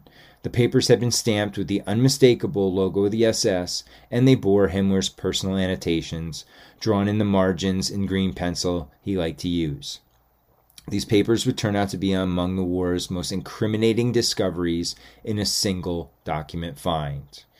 Most disturbing to Alexander were a group of photographs showing what happened in the course of the experiments as healthy young men were strapped into harness inside a low pressure chamber and ex- uh, subjected to explosive decompression. These photographs were essentially before, during, and after pictures of murder in the name of medicine. Other photographs among the Himmler papers documented the freezing experiments as they had been conducted at Dachau. There were photographs of yet another of Dr. Strughold's Luftwaffe colleagues, Dr. Ernst Holzner, holding prisoners down in tubs of icy water while their body temperatures were recorded as they died. Guys, this is this is what they're recording. They're taking pictures of this because they don't think they're going to get caught. They're not saving the pictures for any reason other than to show that this is what they can do to people. Dr. Alexander learned that the experiments had been conducted on Jews, gypsies, homosexuals, and Catholic, Catholic priests in secret, freestanding barracks called Experimental Cell Block 5. In general, the death of prisoners transferred to Block 5 was expected within two to three days, testified one person. Luftwaffe reports used the words guinea pigs, large pigs, and adult pigs as code words for their human subjects. In one of Weltz's papers confiscated by Dr. Alexander, entitled Alcohol and Rewarming, Weltz wrote that shipwreck experiments had been simulated in large pigs. The pigs were placed in tubs of water with blocks of ice and given alcohol to see if rewarming effect occurred. The results showed that alcohol in pigs does not increase or accelerate the loss of warmth. In sworn testimony, Father Michalowski described what had been done to him at Dachau. I was taken to room four on block five. I was dropped in the water, in which ice blocks were floating. I was conscious for one hour, then given some rum. In Weltz's paper, the word large pig really meant Catholic priest. Dr. Strughold handpicked 58 Luftwaffe doctors for research program. In less than two years, many Nazi doctors chosen by Dr. Strughold would quietly begin their secret journey to the United States. This guys, these same people that are doing experiments on Jews, gypsies, homosexuals, and Catholic priests are brought in to lead our programs. South American countries, Argentina and Uruguay in particular, were known to be giving safe haven to Nazi war criminals who had escaped Germany at the end of the war. The State Department had been putting pressure on those countries to repatriate Nazis back to Europe to face war crime charges. If it came out that the State Department was providing not only safe haven, but employment opportunities for Nazi scientists in the United States, that would cause an international scandal. And while some generals and colonels in the War Department were decidedly for Nazi science programs, others were fundamentally opposed. Okay, so this is where we're going to start seeing it. There is definitely a divide here. Not it is not generally accepted practice. One of the ground rules for bringing them over is that it will be temporary and at a return of their exploitation they will be sent back to Germany said one general. The second general agreed. I'm opposed, and Pop Powers, a nickname for the Pentagon official, is opposed. The whole War Department is opposed to quote unquote open our arms and bring in German technicians and treat them as honored guests was a very bad idea. John J. McCloy would become a especially significant player in Operation Paperclip starting in 1949. McCloy's position regarding the exploitation of Nazi science, science and scientists was he believed that the program would help foster American superior, military superiority while engendering economic prosperity. Goering was arguably the most notorious of Hitler's inner circle still alive. Former commander uh, and chief of the Luftwaffe, director of the four year plan. Hitler's long acknowledged successor until it was uh, perceived betrayal at the very end. It was Hermann Goering who ordered Security Police Chief uh, Reinhard Heydrich to organize and coordinate plans for a solution to the Jewish question. Goering said he had been unfairly tricked by his captors. He had been told he was going to a palatial spa. When Goering arrived at uh, Ashcan, he was expecting a vacation. He was brought along. He brought along 11 suitcases and 20,000 paracodin pills, and had made sure his toenails and fingernails had been varnished to a bright shine for his stay. His mattress was made of straw. Goering barked. He didn't even have a pillow. Ah, poor Nazi leader. No pillow, no bed. He's not getting his vacation. Ah, you got to feel for these guys, you know. So we uh, facility CCPWE number 32 was filled with Nazi Bonzen, the big wheels, as First Lieutenant John Dolibois and other interrogators called him. Hans Frank, the butcher, the, the known butcher Jew butcher of Krakow, arrived at Ashcan on a stretcher in silk pajamas drenched in blood. He had tried to kill himself by slashing his own throat. Other prisoners included members of the former German general staff. These were men who personally helped Hitler plan and execute World War II and the Holocaust. Those who hadn't escaped, perished, or committed suicide. In a second circle or quick, there were Nazi gangsters, the old fighters who had been with Hitler at the beginning of his rise to power. Okay, so you see these, you know, these old time Nazis are not going to just give up that easy. At the war's end, the chief of uh, the staff of the U.S. Chemical Warfare Service had set their sights on bringing Hitler's chemists to the U.S., right? They wanted all this stuff here. The service saw unbridled potential in making the Nazis' nerve agent program its own and was willing to go to great lengths to obtain its secrets. Less than one month after British tanks rolled into the robbers' lair and found the enormous cache of Tabun filled bombs in the forest um, of uh, Munster Nord, the Chemical Warfare Service had obtained a sample of the nerve agent and was analyzing the pr- properties in the United States. Uh, it took two weeks to complete. The analysis revealed that Tabun was a revolutionary killer that could decimate enemy armies. General William N. Porter, uh, the chief of Chemical Warfare Service, requested that uh, 260 kilograms Tabun filled bombs be shipped from the robbers' lair to the United States by air under highest priority for field tests. Separately, General Porter asked U.S. Army For- Air Forces and U.S. Army Ordnance to conduct their own feasibility studies to determine if Tabun bombs could be used in combat by U.S. troops. Now, guys, this is the same substance that with one drop killed that rabbit. And now these psychopaths want to see if they can put it in a bomb and use it against the enemy without even knowing much about it. Right? This is how wild this shit is. They don't they don't even know what the long-term effects of it are. They don't know what it would do to the land. They don't know anything. They just will it kill. That's all they care about right here. In a June 1943 speech, President Roosevelt himself said that using chemicals to kill people was immoral and inhumane. When German nerve gas entered into the world of chemical warfare, it was brought with it assurance of U.S. chemical warfare program in peacetime. Within several months of the German surrender, 530 tons of Tabun nerve agent were shipped to the United States and used in top secret field tests. 530 tons. Whereas Ashcan housed the Nazi high command, Dustbin had many Nazi scientists, doctors, and industrialists under guard. This included more than 20 chemists with IG Farben and at least six members of its board. Okay, so you had two main camps where we were holding these prisoners. We had Ashcan and we had Dustbin. Throughout the early summer of 1945, several key players in Farben's uh, gas program were still at large.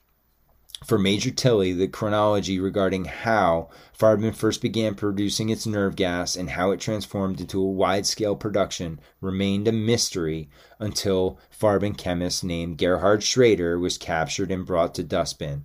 Schrader spoke freely, offering up everything he knew, beginning with the Tabun startling discovery in the fall of 1936. So, what they're learning now, guys, is that they've had this thing for almost a decade. They've had this substance. Schrader had been developing cyanide containing fumigant, which he had been given the code Preparation 991. They all agreed that Preparation 991 was a hundred times more lethal than anything anyone at Leverkusen Lab had ever worked with before. After a healthy ape was injected with a tiny amount of Preparation 991, just one tenth of a milligram per kilo of body weight, the ape died in less than an hour.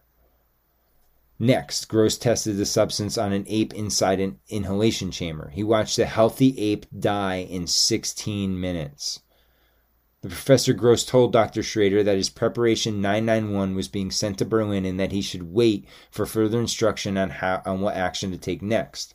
In 1937, Schrader was invited to Berlin to demonstrate how he'd synthesized preparation 911. Everyone was astounded.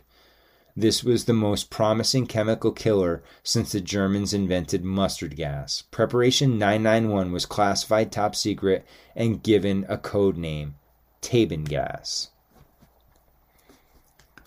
With their new nerve agent, Tabun, Farben executives saw all kinds of business opportunities. Karl Krauch, the head of Farben's board of directors, began working with Hermann Goering on a large range plan to arm Germany with chemical weapons, ones that could eventually be dropped on enemies from airplanes. He responded to Krauch in writing, noting that the deadly effects of nerve agents like Tabun gas could wreak psychological havoc on civilian populations, driving them crazy with fear. And this is what they did with the, the bombing of Berlin, or uh, uh, the Blitzkrieg in London, bombing of London. Not only was that to destroy infrastructure, that was to kill morale and instill, instill fear. Right, just arbitrarily carpet bombing uh, civilian targets. I mean, that's just that's a war crime in itself. But hey, it is what it is. Farben was now positioned to build the Reich's chemical weapons industry from the ground up now an official part of the Nazis' secret four year plan, and through uh, Krauch, IG Farben was made privy to the Reich's war plan before war was declared. Krauch had been in charge of technical development of chemical weapons production at uh, Gendorf and at Dyhernfurth. That Gendorf uh, produced mustard gas on an industrial scale, and that Dyhernfurth uh, produced Tabun. Krauch also revealed a new piece of evidence. Dyhernfurth produced a second nerve agent, one that was even more potent than Tabun, called sarin. Sarin was an acronym pieced together from the names of the key, four key persons involved Schrader and Ambros from IG Farben, and from the German army, two officers, Rudiger and Lind.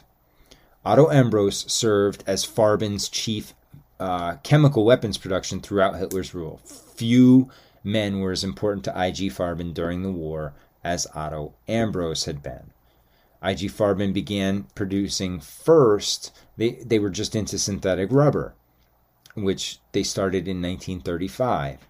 As the invasion of the Soviet Union was uh, secretly conceived by the German High Command, Hitler called upon Farben's board of directors to increase its synthetic rubber production. Farben needed uh, to construct a massive new uh, Buna, Buna factory. Otto Ambros was put in charge of masterminding this undertaking as well. The place chosen was Auschwitz. For Farben, the use of slave labor could take the company to levels of economically prowess previously unexplored. First, a financial deal had to be made with the SS. This is all about money, guys. IG Farben is whoring itself out, willing to do whatever it takes for Daddy Reichstag.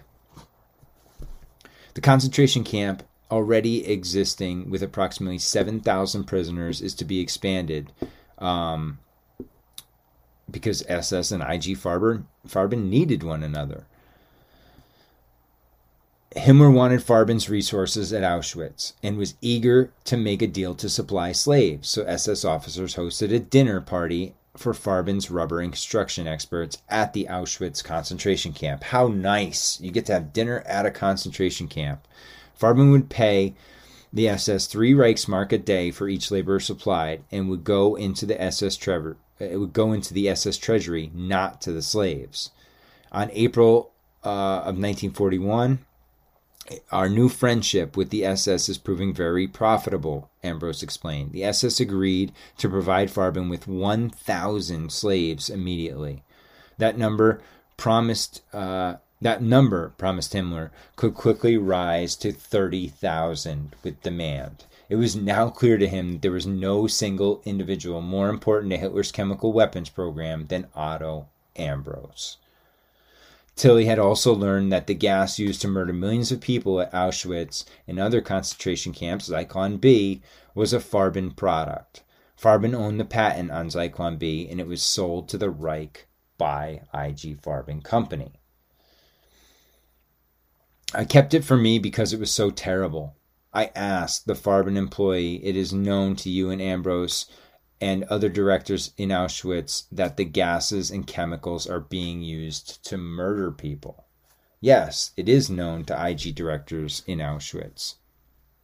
That night, a telegram arrived at Dustbin, sent from Paris, and the telegram ordered the release of all Farben chemical weapons scientists at Dustbin and was signed by a British Ministry of Supply.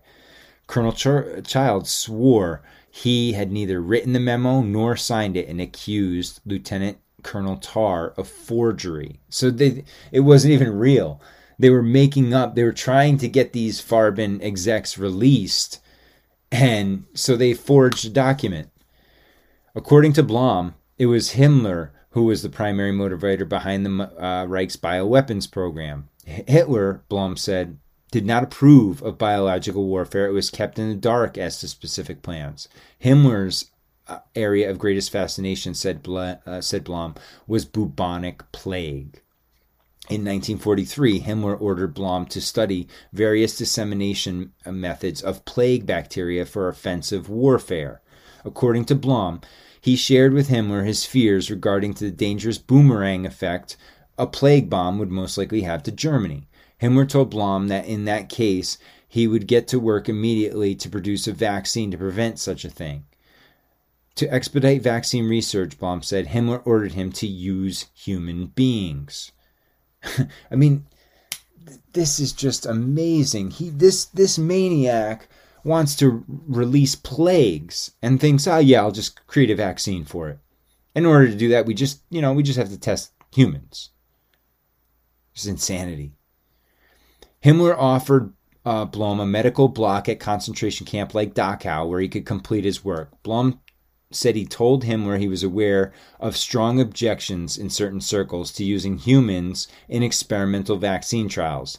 Himmler told Blome that experimenting on humans was necessary in the war effort. To refuse was the equivalent of treason. Blome said he counseled uh, Himmler on the fact that the concentration camp was a per- terrible place to experiment with bubonic plague because the population was too dense. Blome's Research Institute was to be called the Bacteriological Institute of Nesselstedt. Okay, so this sounds a lot like what went on in 2020 and 2021. That they created this thing and they had to test it on human beings to see what it would do. Huh. Himmler's idea was to take infected rats onto U boats and release them near enemy shores they could swim to land. As far as Blome was concerned, Himmler's U boat dispersal idea was not practical. Himmler proposed another idea. How about disseminating a, vi- a virulent strain of hoof and mouth disease? Blome told Himmler that these were dangerous ideas, as any outbreak would surely affect Germany's troops. The Reich needed a massive stockpile of vaccinations before it could feasibly launch a biological attack. Himmler told Blome that infecting the enemy's food supply would have a sinister effect on enemy troops. I mean, This is just maniacal. These guys were, they would do anything. And these guys, who, who took over after them? The United States. And they continued this same disgusting shit.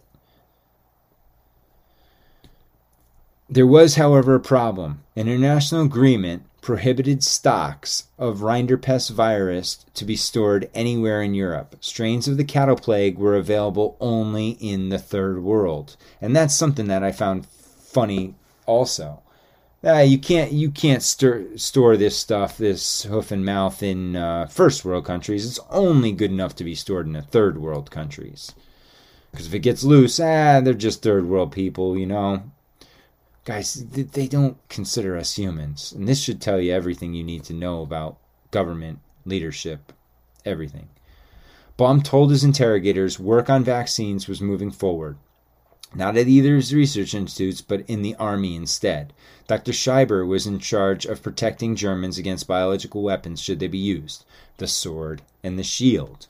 Alsos had two key pieces of information now. The Russians had a laboratory from Posen, and they had a doctor in charge of vaccines, Major Dr. Walter Schreiber.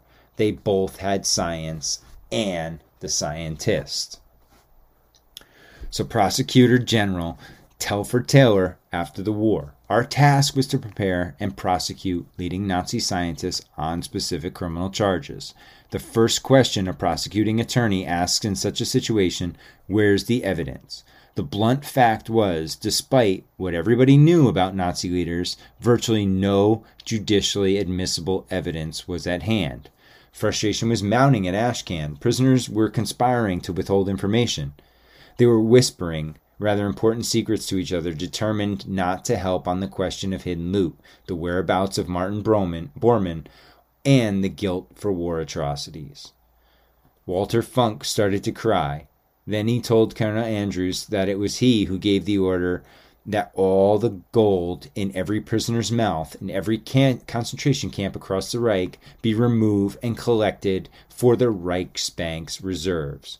Funk confessed that at first he'd had the gold knocked out of their mouths while they were alive, but realized if they were dead, there was far less bother. So this psychopath, again, just the, to not let anything go to waste, they are taking the gold teeth out of the prisoner's mouth while they're alive, knocking them out. I mean, this is just disgusting. In July 6, 1945, a classified memorandum with the subject heading Exploitation of German Specialists in Science and Technology in the United States, the Joint Chiefs of, Joint Chiefs of Staff finally approved a Nazi scientist program. President Truman was not made aware of the initiative. A five page memo was sent out to eight agencies within the War Department outlining principles and procedures governing the classified program. The three most important three most important points were that one, certain German specialists could be utilized to increase our war making capacity against Japan and aid our post war military research. Two, no known alleged war criminals should be brought to the United States. And three, the purpose of the plan should be understood to be temporary military exploitation of a minimum number of German specialists necessary. According to this, as soon as the jobs were completed, the specialists would be returned to Europe. Participants, it was noted, should be hereafter referred to as eminent German specialists, as opposed to German scientists, because not all the Nazis being requested were scientists. Some were Nazi bureaucrats, businessmen, accountants, and lawyers, things like that. The project also now had official code name, Operation Overcast. The name Paperclip would not be used for another eight months. A list of desired scientists, list one, accompanied the memo. and included 115 rocket specialists. When the British learned about the U.S. Army's intention to hire rocket scientists, they asked to be uh, asked to first be allowed to conduct two rocket exploitation projects of their own. The Americans agreed and released into British custody a group of scientists, engineers, and technicians, including von Braun, Dornberger, and Rudolph. The British pulled a sneaky on us, explained Major Staver. The Americans were not permitted to take Dornberger back after the operation. Instead, Dornberger was declared on loan and was taken to England. There, he and von Braun were interrogated for a week by the British and then kept behind barbed wire in Wimbledon for four and a half weeks while waiting to be picked up by the Americans. Eventually, von Braun was returned, but General Dornberger was not. Von Braun later told the New York Magazine, uh, we were interested solely in exploring outer space. It was simply a question of us how the golden cow could be milked most successfully. So they knew, guys. They saw America as the golden cow, and they knew America would bite at anything they gave them. 16 Germans boarded a sm- second, smaller plane and were flown to a naval air station in Quincy, Mass. The fortress like nature of the coastal defense made the facility an ideal place for a secret military program like Operation Overcast. When the first giant uh, German scientists arrived in September of 1945, the fortress was still under Army control but had not been used for nearly 30 years.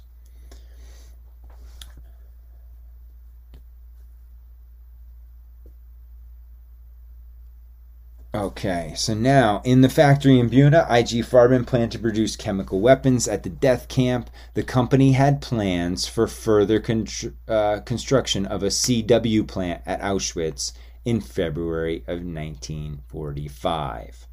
So here we go, ramping it up. Joint Intelligence Objectives Agency would now be in charge of decision making for the classified program. The JOIA JIOA, was a subcommittee of the Joint Intelligence Committee, which provided national security to the Joint Chiefs of Staff. To understand the JIOA's power and how it ran the Nazi scientist program so secretively, uh, you have to understand the JIC. The JIC was and remains one of the most enigmatic of all American intelligence agencies. The JIC structure was always in motion, always morphing and changing, a flexible ad hoc system. Subcommittees came and went, so did staff officers. But JIC decisions always had to be consensus and were always reported to the Joint Chiefs. Little had been written about the inner workings of the JIOA, but the stories of individual Nazi scientists and the JIOA's trail of partially declassified papers helped define this powerful post war organization. The Joint Intelligence Committee, Intelligence Report 250 4, warned the Joint Chiefs that 8 out of 10 leading German scientists in the field of guided missiles had recently gone missing from Germany and most likely been captured by the Soviets and were now at work in the Soviet Union. The, it warned intensive Soviet scientific research program underway across Russia, all of which threaten the West. Yeah, this is true, but it's also some propaganda, right? They're gonna they're gonna feed in the fear porn here to, to really get their point across that they need these Nazis and they need them now and they need to start working immediately. So the State Department officer assigned was Samuel Klaus, because Klaus was the man on the JIOA who was in charge of approving visas for all incoming German scientists. It was important that he be on board with what the JIOA wanted to accomplish. But this guy had some balls. Samuel Klaus was fundamentally opposed to the Nazi scientist program and created intense conflict within the JIOA. During the war, Klaus ran Operation Safe Haven, a program with international reach designed to capture Nazi assets, including stolen art and gold, being smuggled out of Germany for safekeeping in neutral countries. At a JIOA meeting in the late fall, Klaus vowed less than a dozen German scientists would ever be permitted into the U.S. on his watch. The first group of six Germans brought to Wright Airfield in the fall of 1945 lived in isolated and secure housing. Almost no one but the program's administrators knew that the German scientists were even there. Their salaries uh, averaged about 12500 a year plus $6 per diem. And that's the equivalent of about 175K, you know, 200K nowadays, something like that. But an oversight later caught and corrected the Germans did not pay taxes for the first two years and 20 months of the program. The six scientists and specialists and others who would soon follow carried military issue identification cards that had a large green S stamped on the front, indicating that they were not allowed to leave the base on their own. The German scientist program was a highly classified military program and need, needed to remain secret for obvious reasons. That same month, the Nuremberg trial opened. In October 1945, Army Air Forces hosted a grand two day long fair at Wright Field. It was basically like a meet and greet, right? On display were captured German and Japanese aircraft and rockets, seen by the public for the first time since the war's end. Over a half a million people from 26 countries came to marvel at the confiscated enemy equipment said to be worth $150 million. On display were V 2 rocket, the Focke-Wulf FW 190 G3 fighter aircraft, and the Messerschmitt Me 262. The War Department did not like the idea of having to bring Nazi families to America. Army intelligence felt that the proposal had validity from an economic perspective.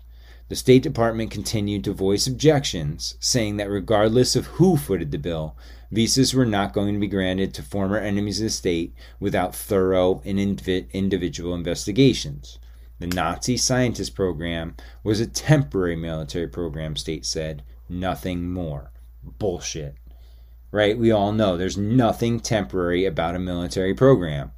Even if it fails, they'll they'll regroup and try it another way.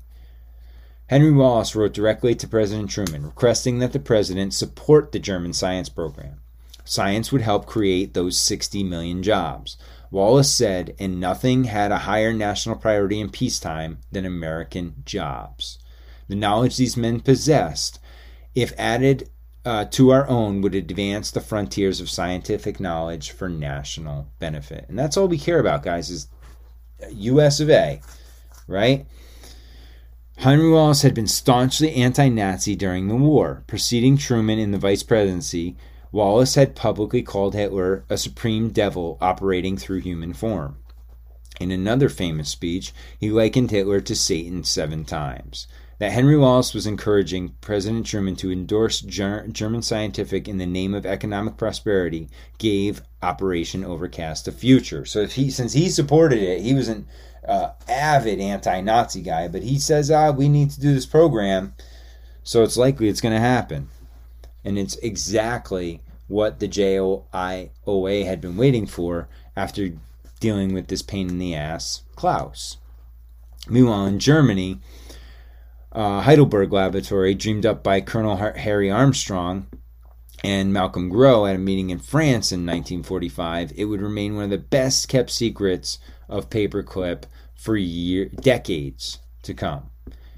Here, starting in September of 45, 58 doctors, handpicked by none other than Dr. Strughold, had been working on medical research projects for the Third Reich. Some of the data the Nazis were using in their new army research had been obtained in experiments in which test subjects had been murdered. We've seen that over and over. That's not surprising. The U.S. War Crimes Office, now, it's not surprising, but as we've also heard before, what was the other issue? They can't, they don't have actual evidence. Although they know things happen, they don't have actual evidence to convict them in a court of law, which is a, a major obstacle that we'll see throughout this. The U.S. War Crimes Office for the Chief Counsel wrote up a list of doctors involved in medical research that resulted in mercy killings, which was a euphemism used by the Reich for its medical murder programs. The list was classified with strict caveat that access to it remained restricted for 80 years from the date of its creation. This meant by the time that the world would know who was on the list, it would be 2025 and everyone named would be dead. So we got to wait three more years, two and a half more years, and we can see that list, which I would love to see. Five doctors working at the center starting in the fall of 1945 were on the list Theodore Benzinger, Siegfried Ruff, Konrad Schaefer, uh, Hermann Becker Freyseng, and Oscar Schroeder. Instead of firing these physicians suspected of heinous war crimes, the center kept the doctors and uh, in its employment and list as classified. The list remained secret to the public until 2012 when the DoD uh, uh, agreed to declassify it for Annie Jacobsen's book. By the end of January of 1946, 160 Nazi scientists had secretly been brought to America. The largest group was comp- uh, compromised by the 115 rocket specialists at Fort Bliss in Texas, led by none other than the rock star Wernher von Braun. Soon, von Braun would begin writing a novel of his own in the science fiction about travel to Mars. In it, Interestingly enough, he named the character Elon. Guys, you can't make this shit up. It's it, it's crazy. We live in a movie. 12 to 15 Germans were sent at a time to White Sands, where they lived in barracks alongside men from the General Electric Company and Technical Army Unit. The actual rocket firings took place inside a single 40 foot deep pit with the German watching the launches from a bunker nearby. When the first V 2 was launched in April of 1946, it climbed three miles. Although one of its fins fell off, von Braun felt inspired to draft a memo to Robert Oppenheimer, director of Los Alamos, proposing the idea of merging his missile with the atomic bomb. The memo turned into a proposal use of atomic warheads in projected missiles, submitted it to the Army. In it, von Braun discussed building a rocket that could carry a 2,000 plus pound nuclear payload the distance of 1,000 miles. Interesting note about von Braun that I found out reading this von Braun married his first cousin, Mary von Quistorp, the daughter of his mother's brother. Von Braun was nearly twice her age. She had just turned 18 in the summer of 46 and she lived in Germany. Very weird stuff, guys. Marrying his first cousin, and she's half his age. Nothing to see here. No, no issues there. See, everything seems on the up and up. So, all right, 500 employees sorted, cataloged, and indexed, and put on microfiche some 1,500 tons of German documents captured by ALSOS, the CIOS, and T forces after the war. So abundant was the material that more than 100,000 technical words had been added to the Air Material for Air, uh, Air Materiel Command's English Language Dictionary. Hiring Albert Patin for the U.S. Army Air Force's contract meant ignoring his past. His armament factories used slave labor, which was a war crime. In an autobi- autobiographical report for Putt, Albert Patin admitted that many people in the 6,000 person workforce were slave laborers provided by Hama Himmler's SS. Patin stated that he was not ashamed of this. He explained to Colonel Putt that he had been one of the better bosses in the Third Reich. Unless the migration of important German scientists and technicians into the Soviet zone is stopped, a Joint Chiefs memo said. We believe the Soviet Union, within a relatively short time, may equal the United States developments in the fields of atomic research and guided missiles, and may be ahead of the U.S. developments in other fields of great military importance, including infrared, television, and jet propulsion. The JIC also stated incorrectly that German nuclear physicists were helping Russians develop the nuclear bomb and that their assistance had already cut substantially, probably several years, the time needed for the USSR to achieve practical results. This is all bullshit. It's all lies, it's fear porn, it's just so that they can get what they want. In reality, the Soviets had gotten to where they were in the atomic bomb development not because of any German rare minds, but by stealing the information from American scientists at Los Alamos. Not until 1949 would the CIA learn that a Russian mole was a British scientist named Carl Fuchs, who worked on the Manhattan Project. It's kind of interesting because his name sounds like Carl Fucks, and Carl fucked us. Ironic, isn't it? They love wordplay. The first was to do everything possible in Germany to prevent more scientists from working for the Russian. The second was that the U.S. Army was to make sure that German scientists and their families were given whatever it was they were asking for, including American visas. Third, a list was drawn up proposing that as many as 1,000 additional Germans be brought to America for weapons related research. With the new information about the Soviets, Robert Pattinson, Patterson, now Secretary of War, I keep getting him confused with the, uh, what's it, did that douche from Twilight. Uh, okay, so Robert Patterson now Secretary of War, shifted from being weary of the Nazi science program to becoming its champion.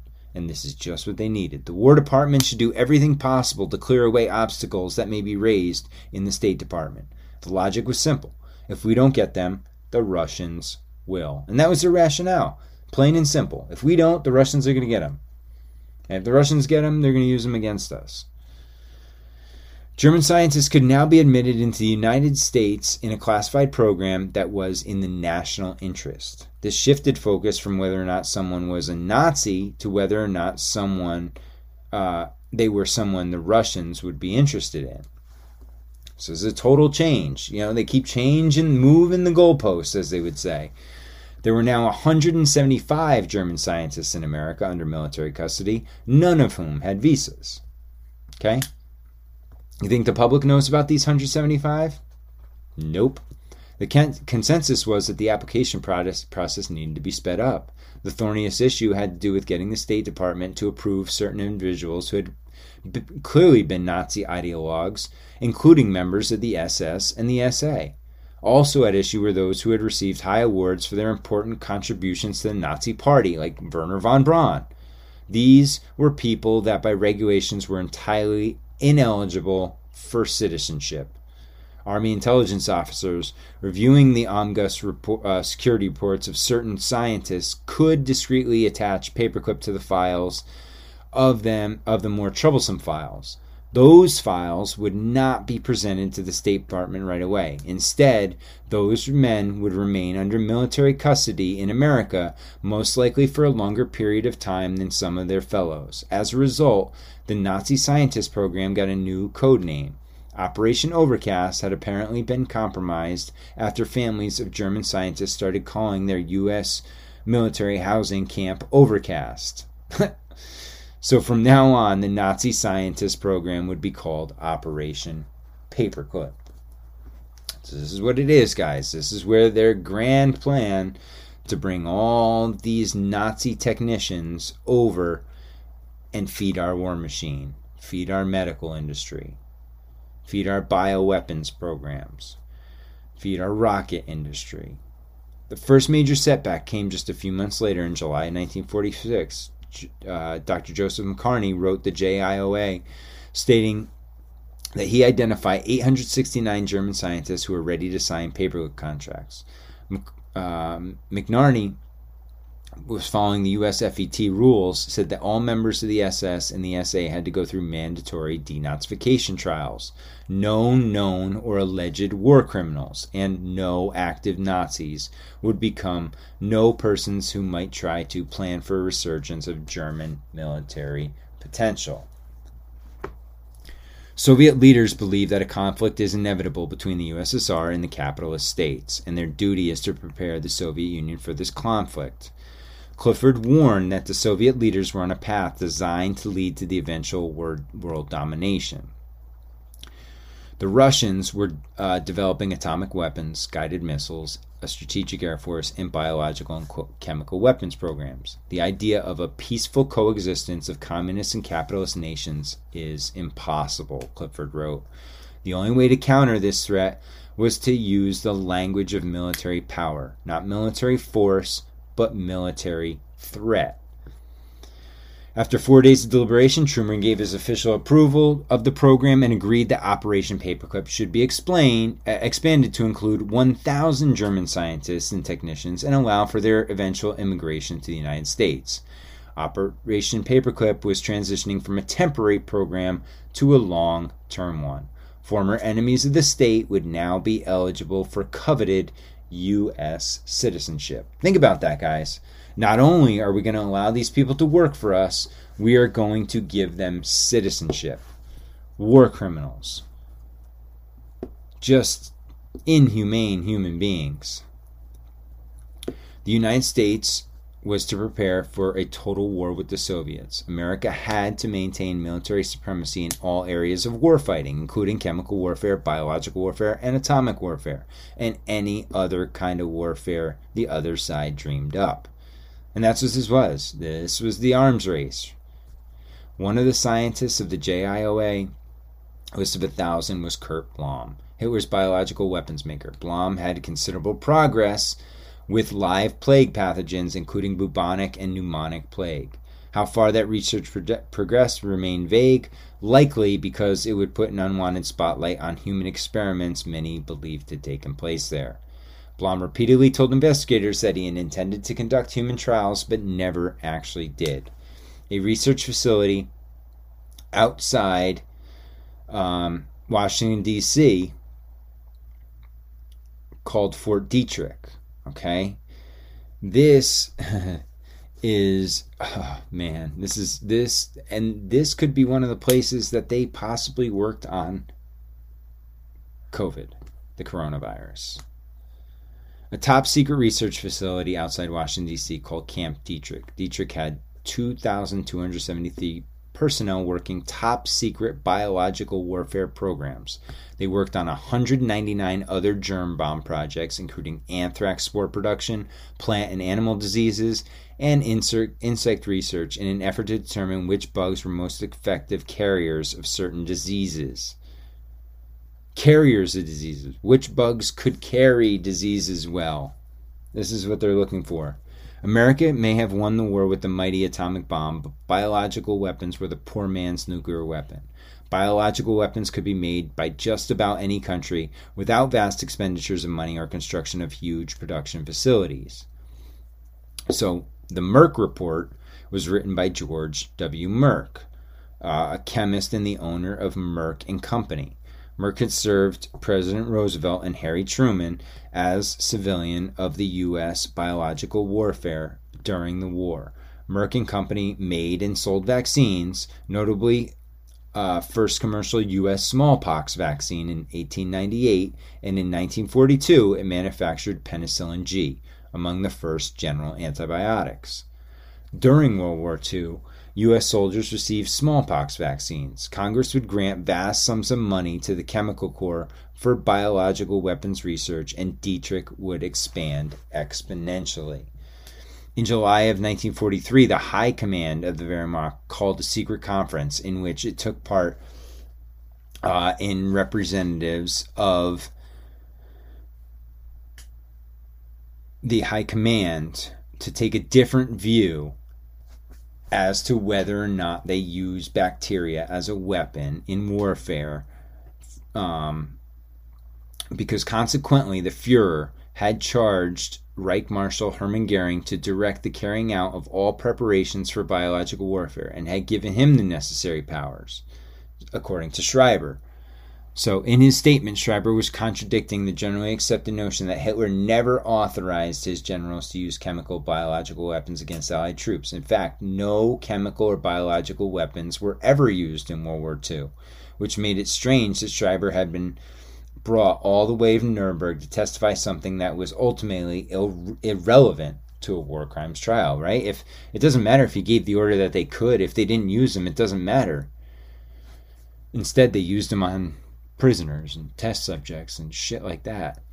Schreiber said that a man, Dr. Ding, artificially infected KZ prisoners with typhus using typhus infected lice, and that the talented surgeon Karl Gebhardt had carried out cranius, cranium operations on Russian prisoners of war and had killed the prisoners at certain intervals in order to observe the pathological changes, Schreiber testified.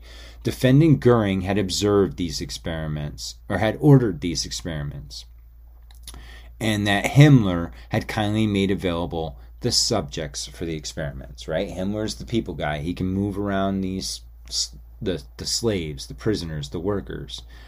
In September of 1946, military off, uh, security officers with the Counterintelligence Corps arrived at the center with five arrest warrants in hand. Doctors Theodore Benzinger, uh, Conrad Schaefer, Siegfried Ruff, Oscar Schroeder, and Becker Freyseng were wanted by the International Military Tribunal for war crimes. These men were arrested and taken to the prison complex at Nuremberg. Okay, and it's the same wing that Kurt Blome was already in. If any of this were to come to light that the U.S. Army had been employing war crime suspects and had them conducting military research at a facility inside Germany, expressly prohibited by the Allied peace agreements, Harry Armstrong's Institute would be shut down. Operation Paperclip would be exposed, and the U.S. Army would have an international scandal on its hands. On October 12, 1946, the Stars and Stripes newspaper, which operated inside the Pentagon, listed the individual names of the doctors charged a list that included five Luftwaffe doctors and that had been arrested at the U.S. Armed Air Force Aero Medical Center. Theodore Benzinger, again, the same five guys. In a matter of weeks, these physicians had gone from being employed by the U.S. to being tried by U.S. military for war crimes. The ultimate judicial punishment was on the line. Each doctor faced a possible death sentence.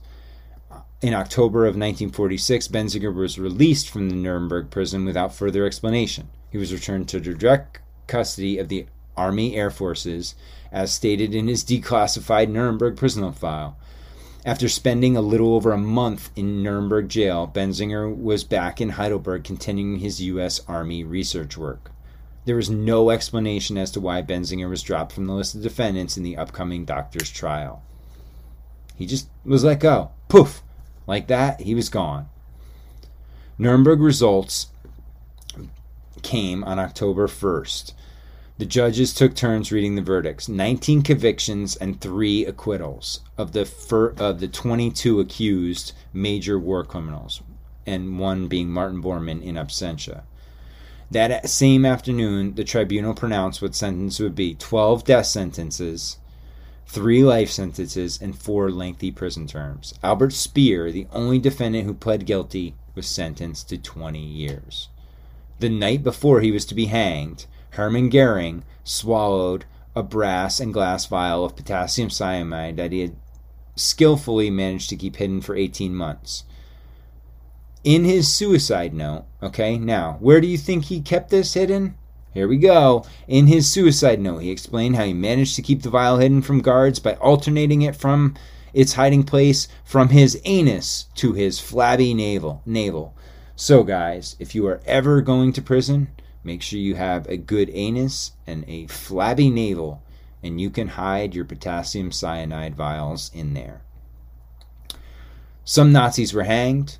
Others now had lucrative new jobs. Many, like the four German doctors from the Army Air Force's Aeromedical Center at Heidelberg, now awaiting trial at Nuremberg, were in the gray area in between. Okay, and that's where we are going to stop this one. That was a long one. And that's part one of two. In part two, what we will look at we will go into more depth at what did these scientists do in America and what was the impact it would have and why are we still facing the consequences of it today. And that's where we will leave this off. Again, guys, this is part of my uh, little government tyranny run that I'm on right now. And it's just repeated over and over again the United States government committing atrocities and then just claiming, you know, they're just deny it. And if they do expect it, they just expect you to just poo poo it and say, oh, it's okay. They were doing it for their benefit. No.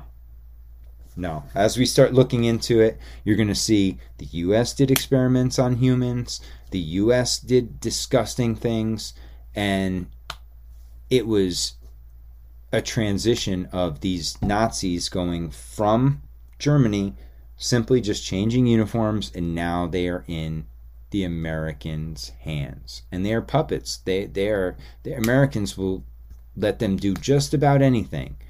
We'll see some crazy things come out post World War II from this.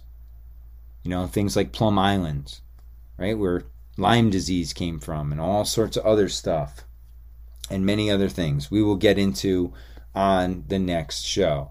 So, with that said, guys, again, feel free hit me up on instagram at the great deception podcast. You can send me an email the great deception podcast at gmail. We have the patreon patreon.com slash the great deception podcast. We have youtube uh, the great deception podcast on youtube okay? You can go to venmo. Donate make contributions there guys. Any way you can contribute to the show i appreciate it whether it's liking sharing you know an instagram story a post something like that anything like that helps guys. I really appreciate it. Everyone have a great day. Stay strong. And question. Everything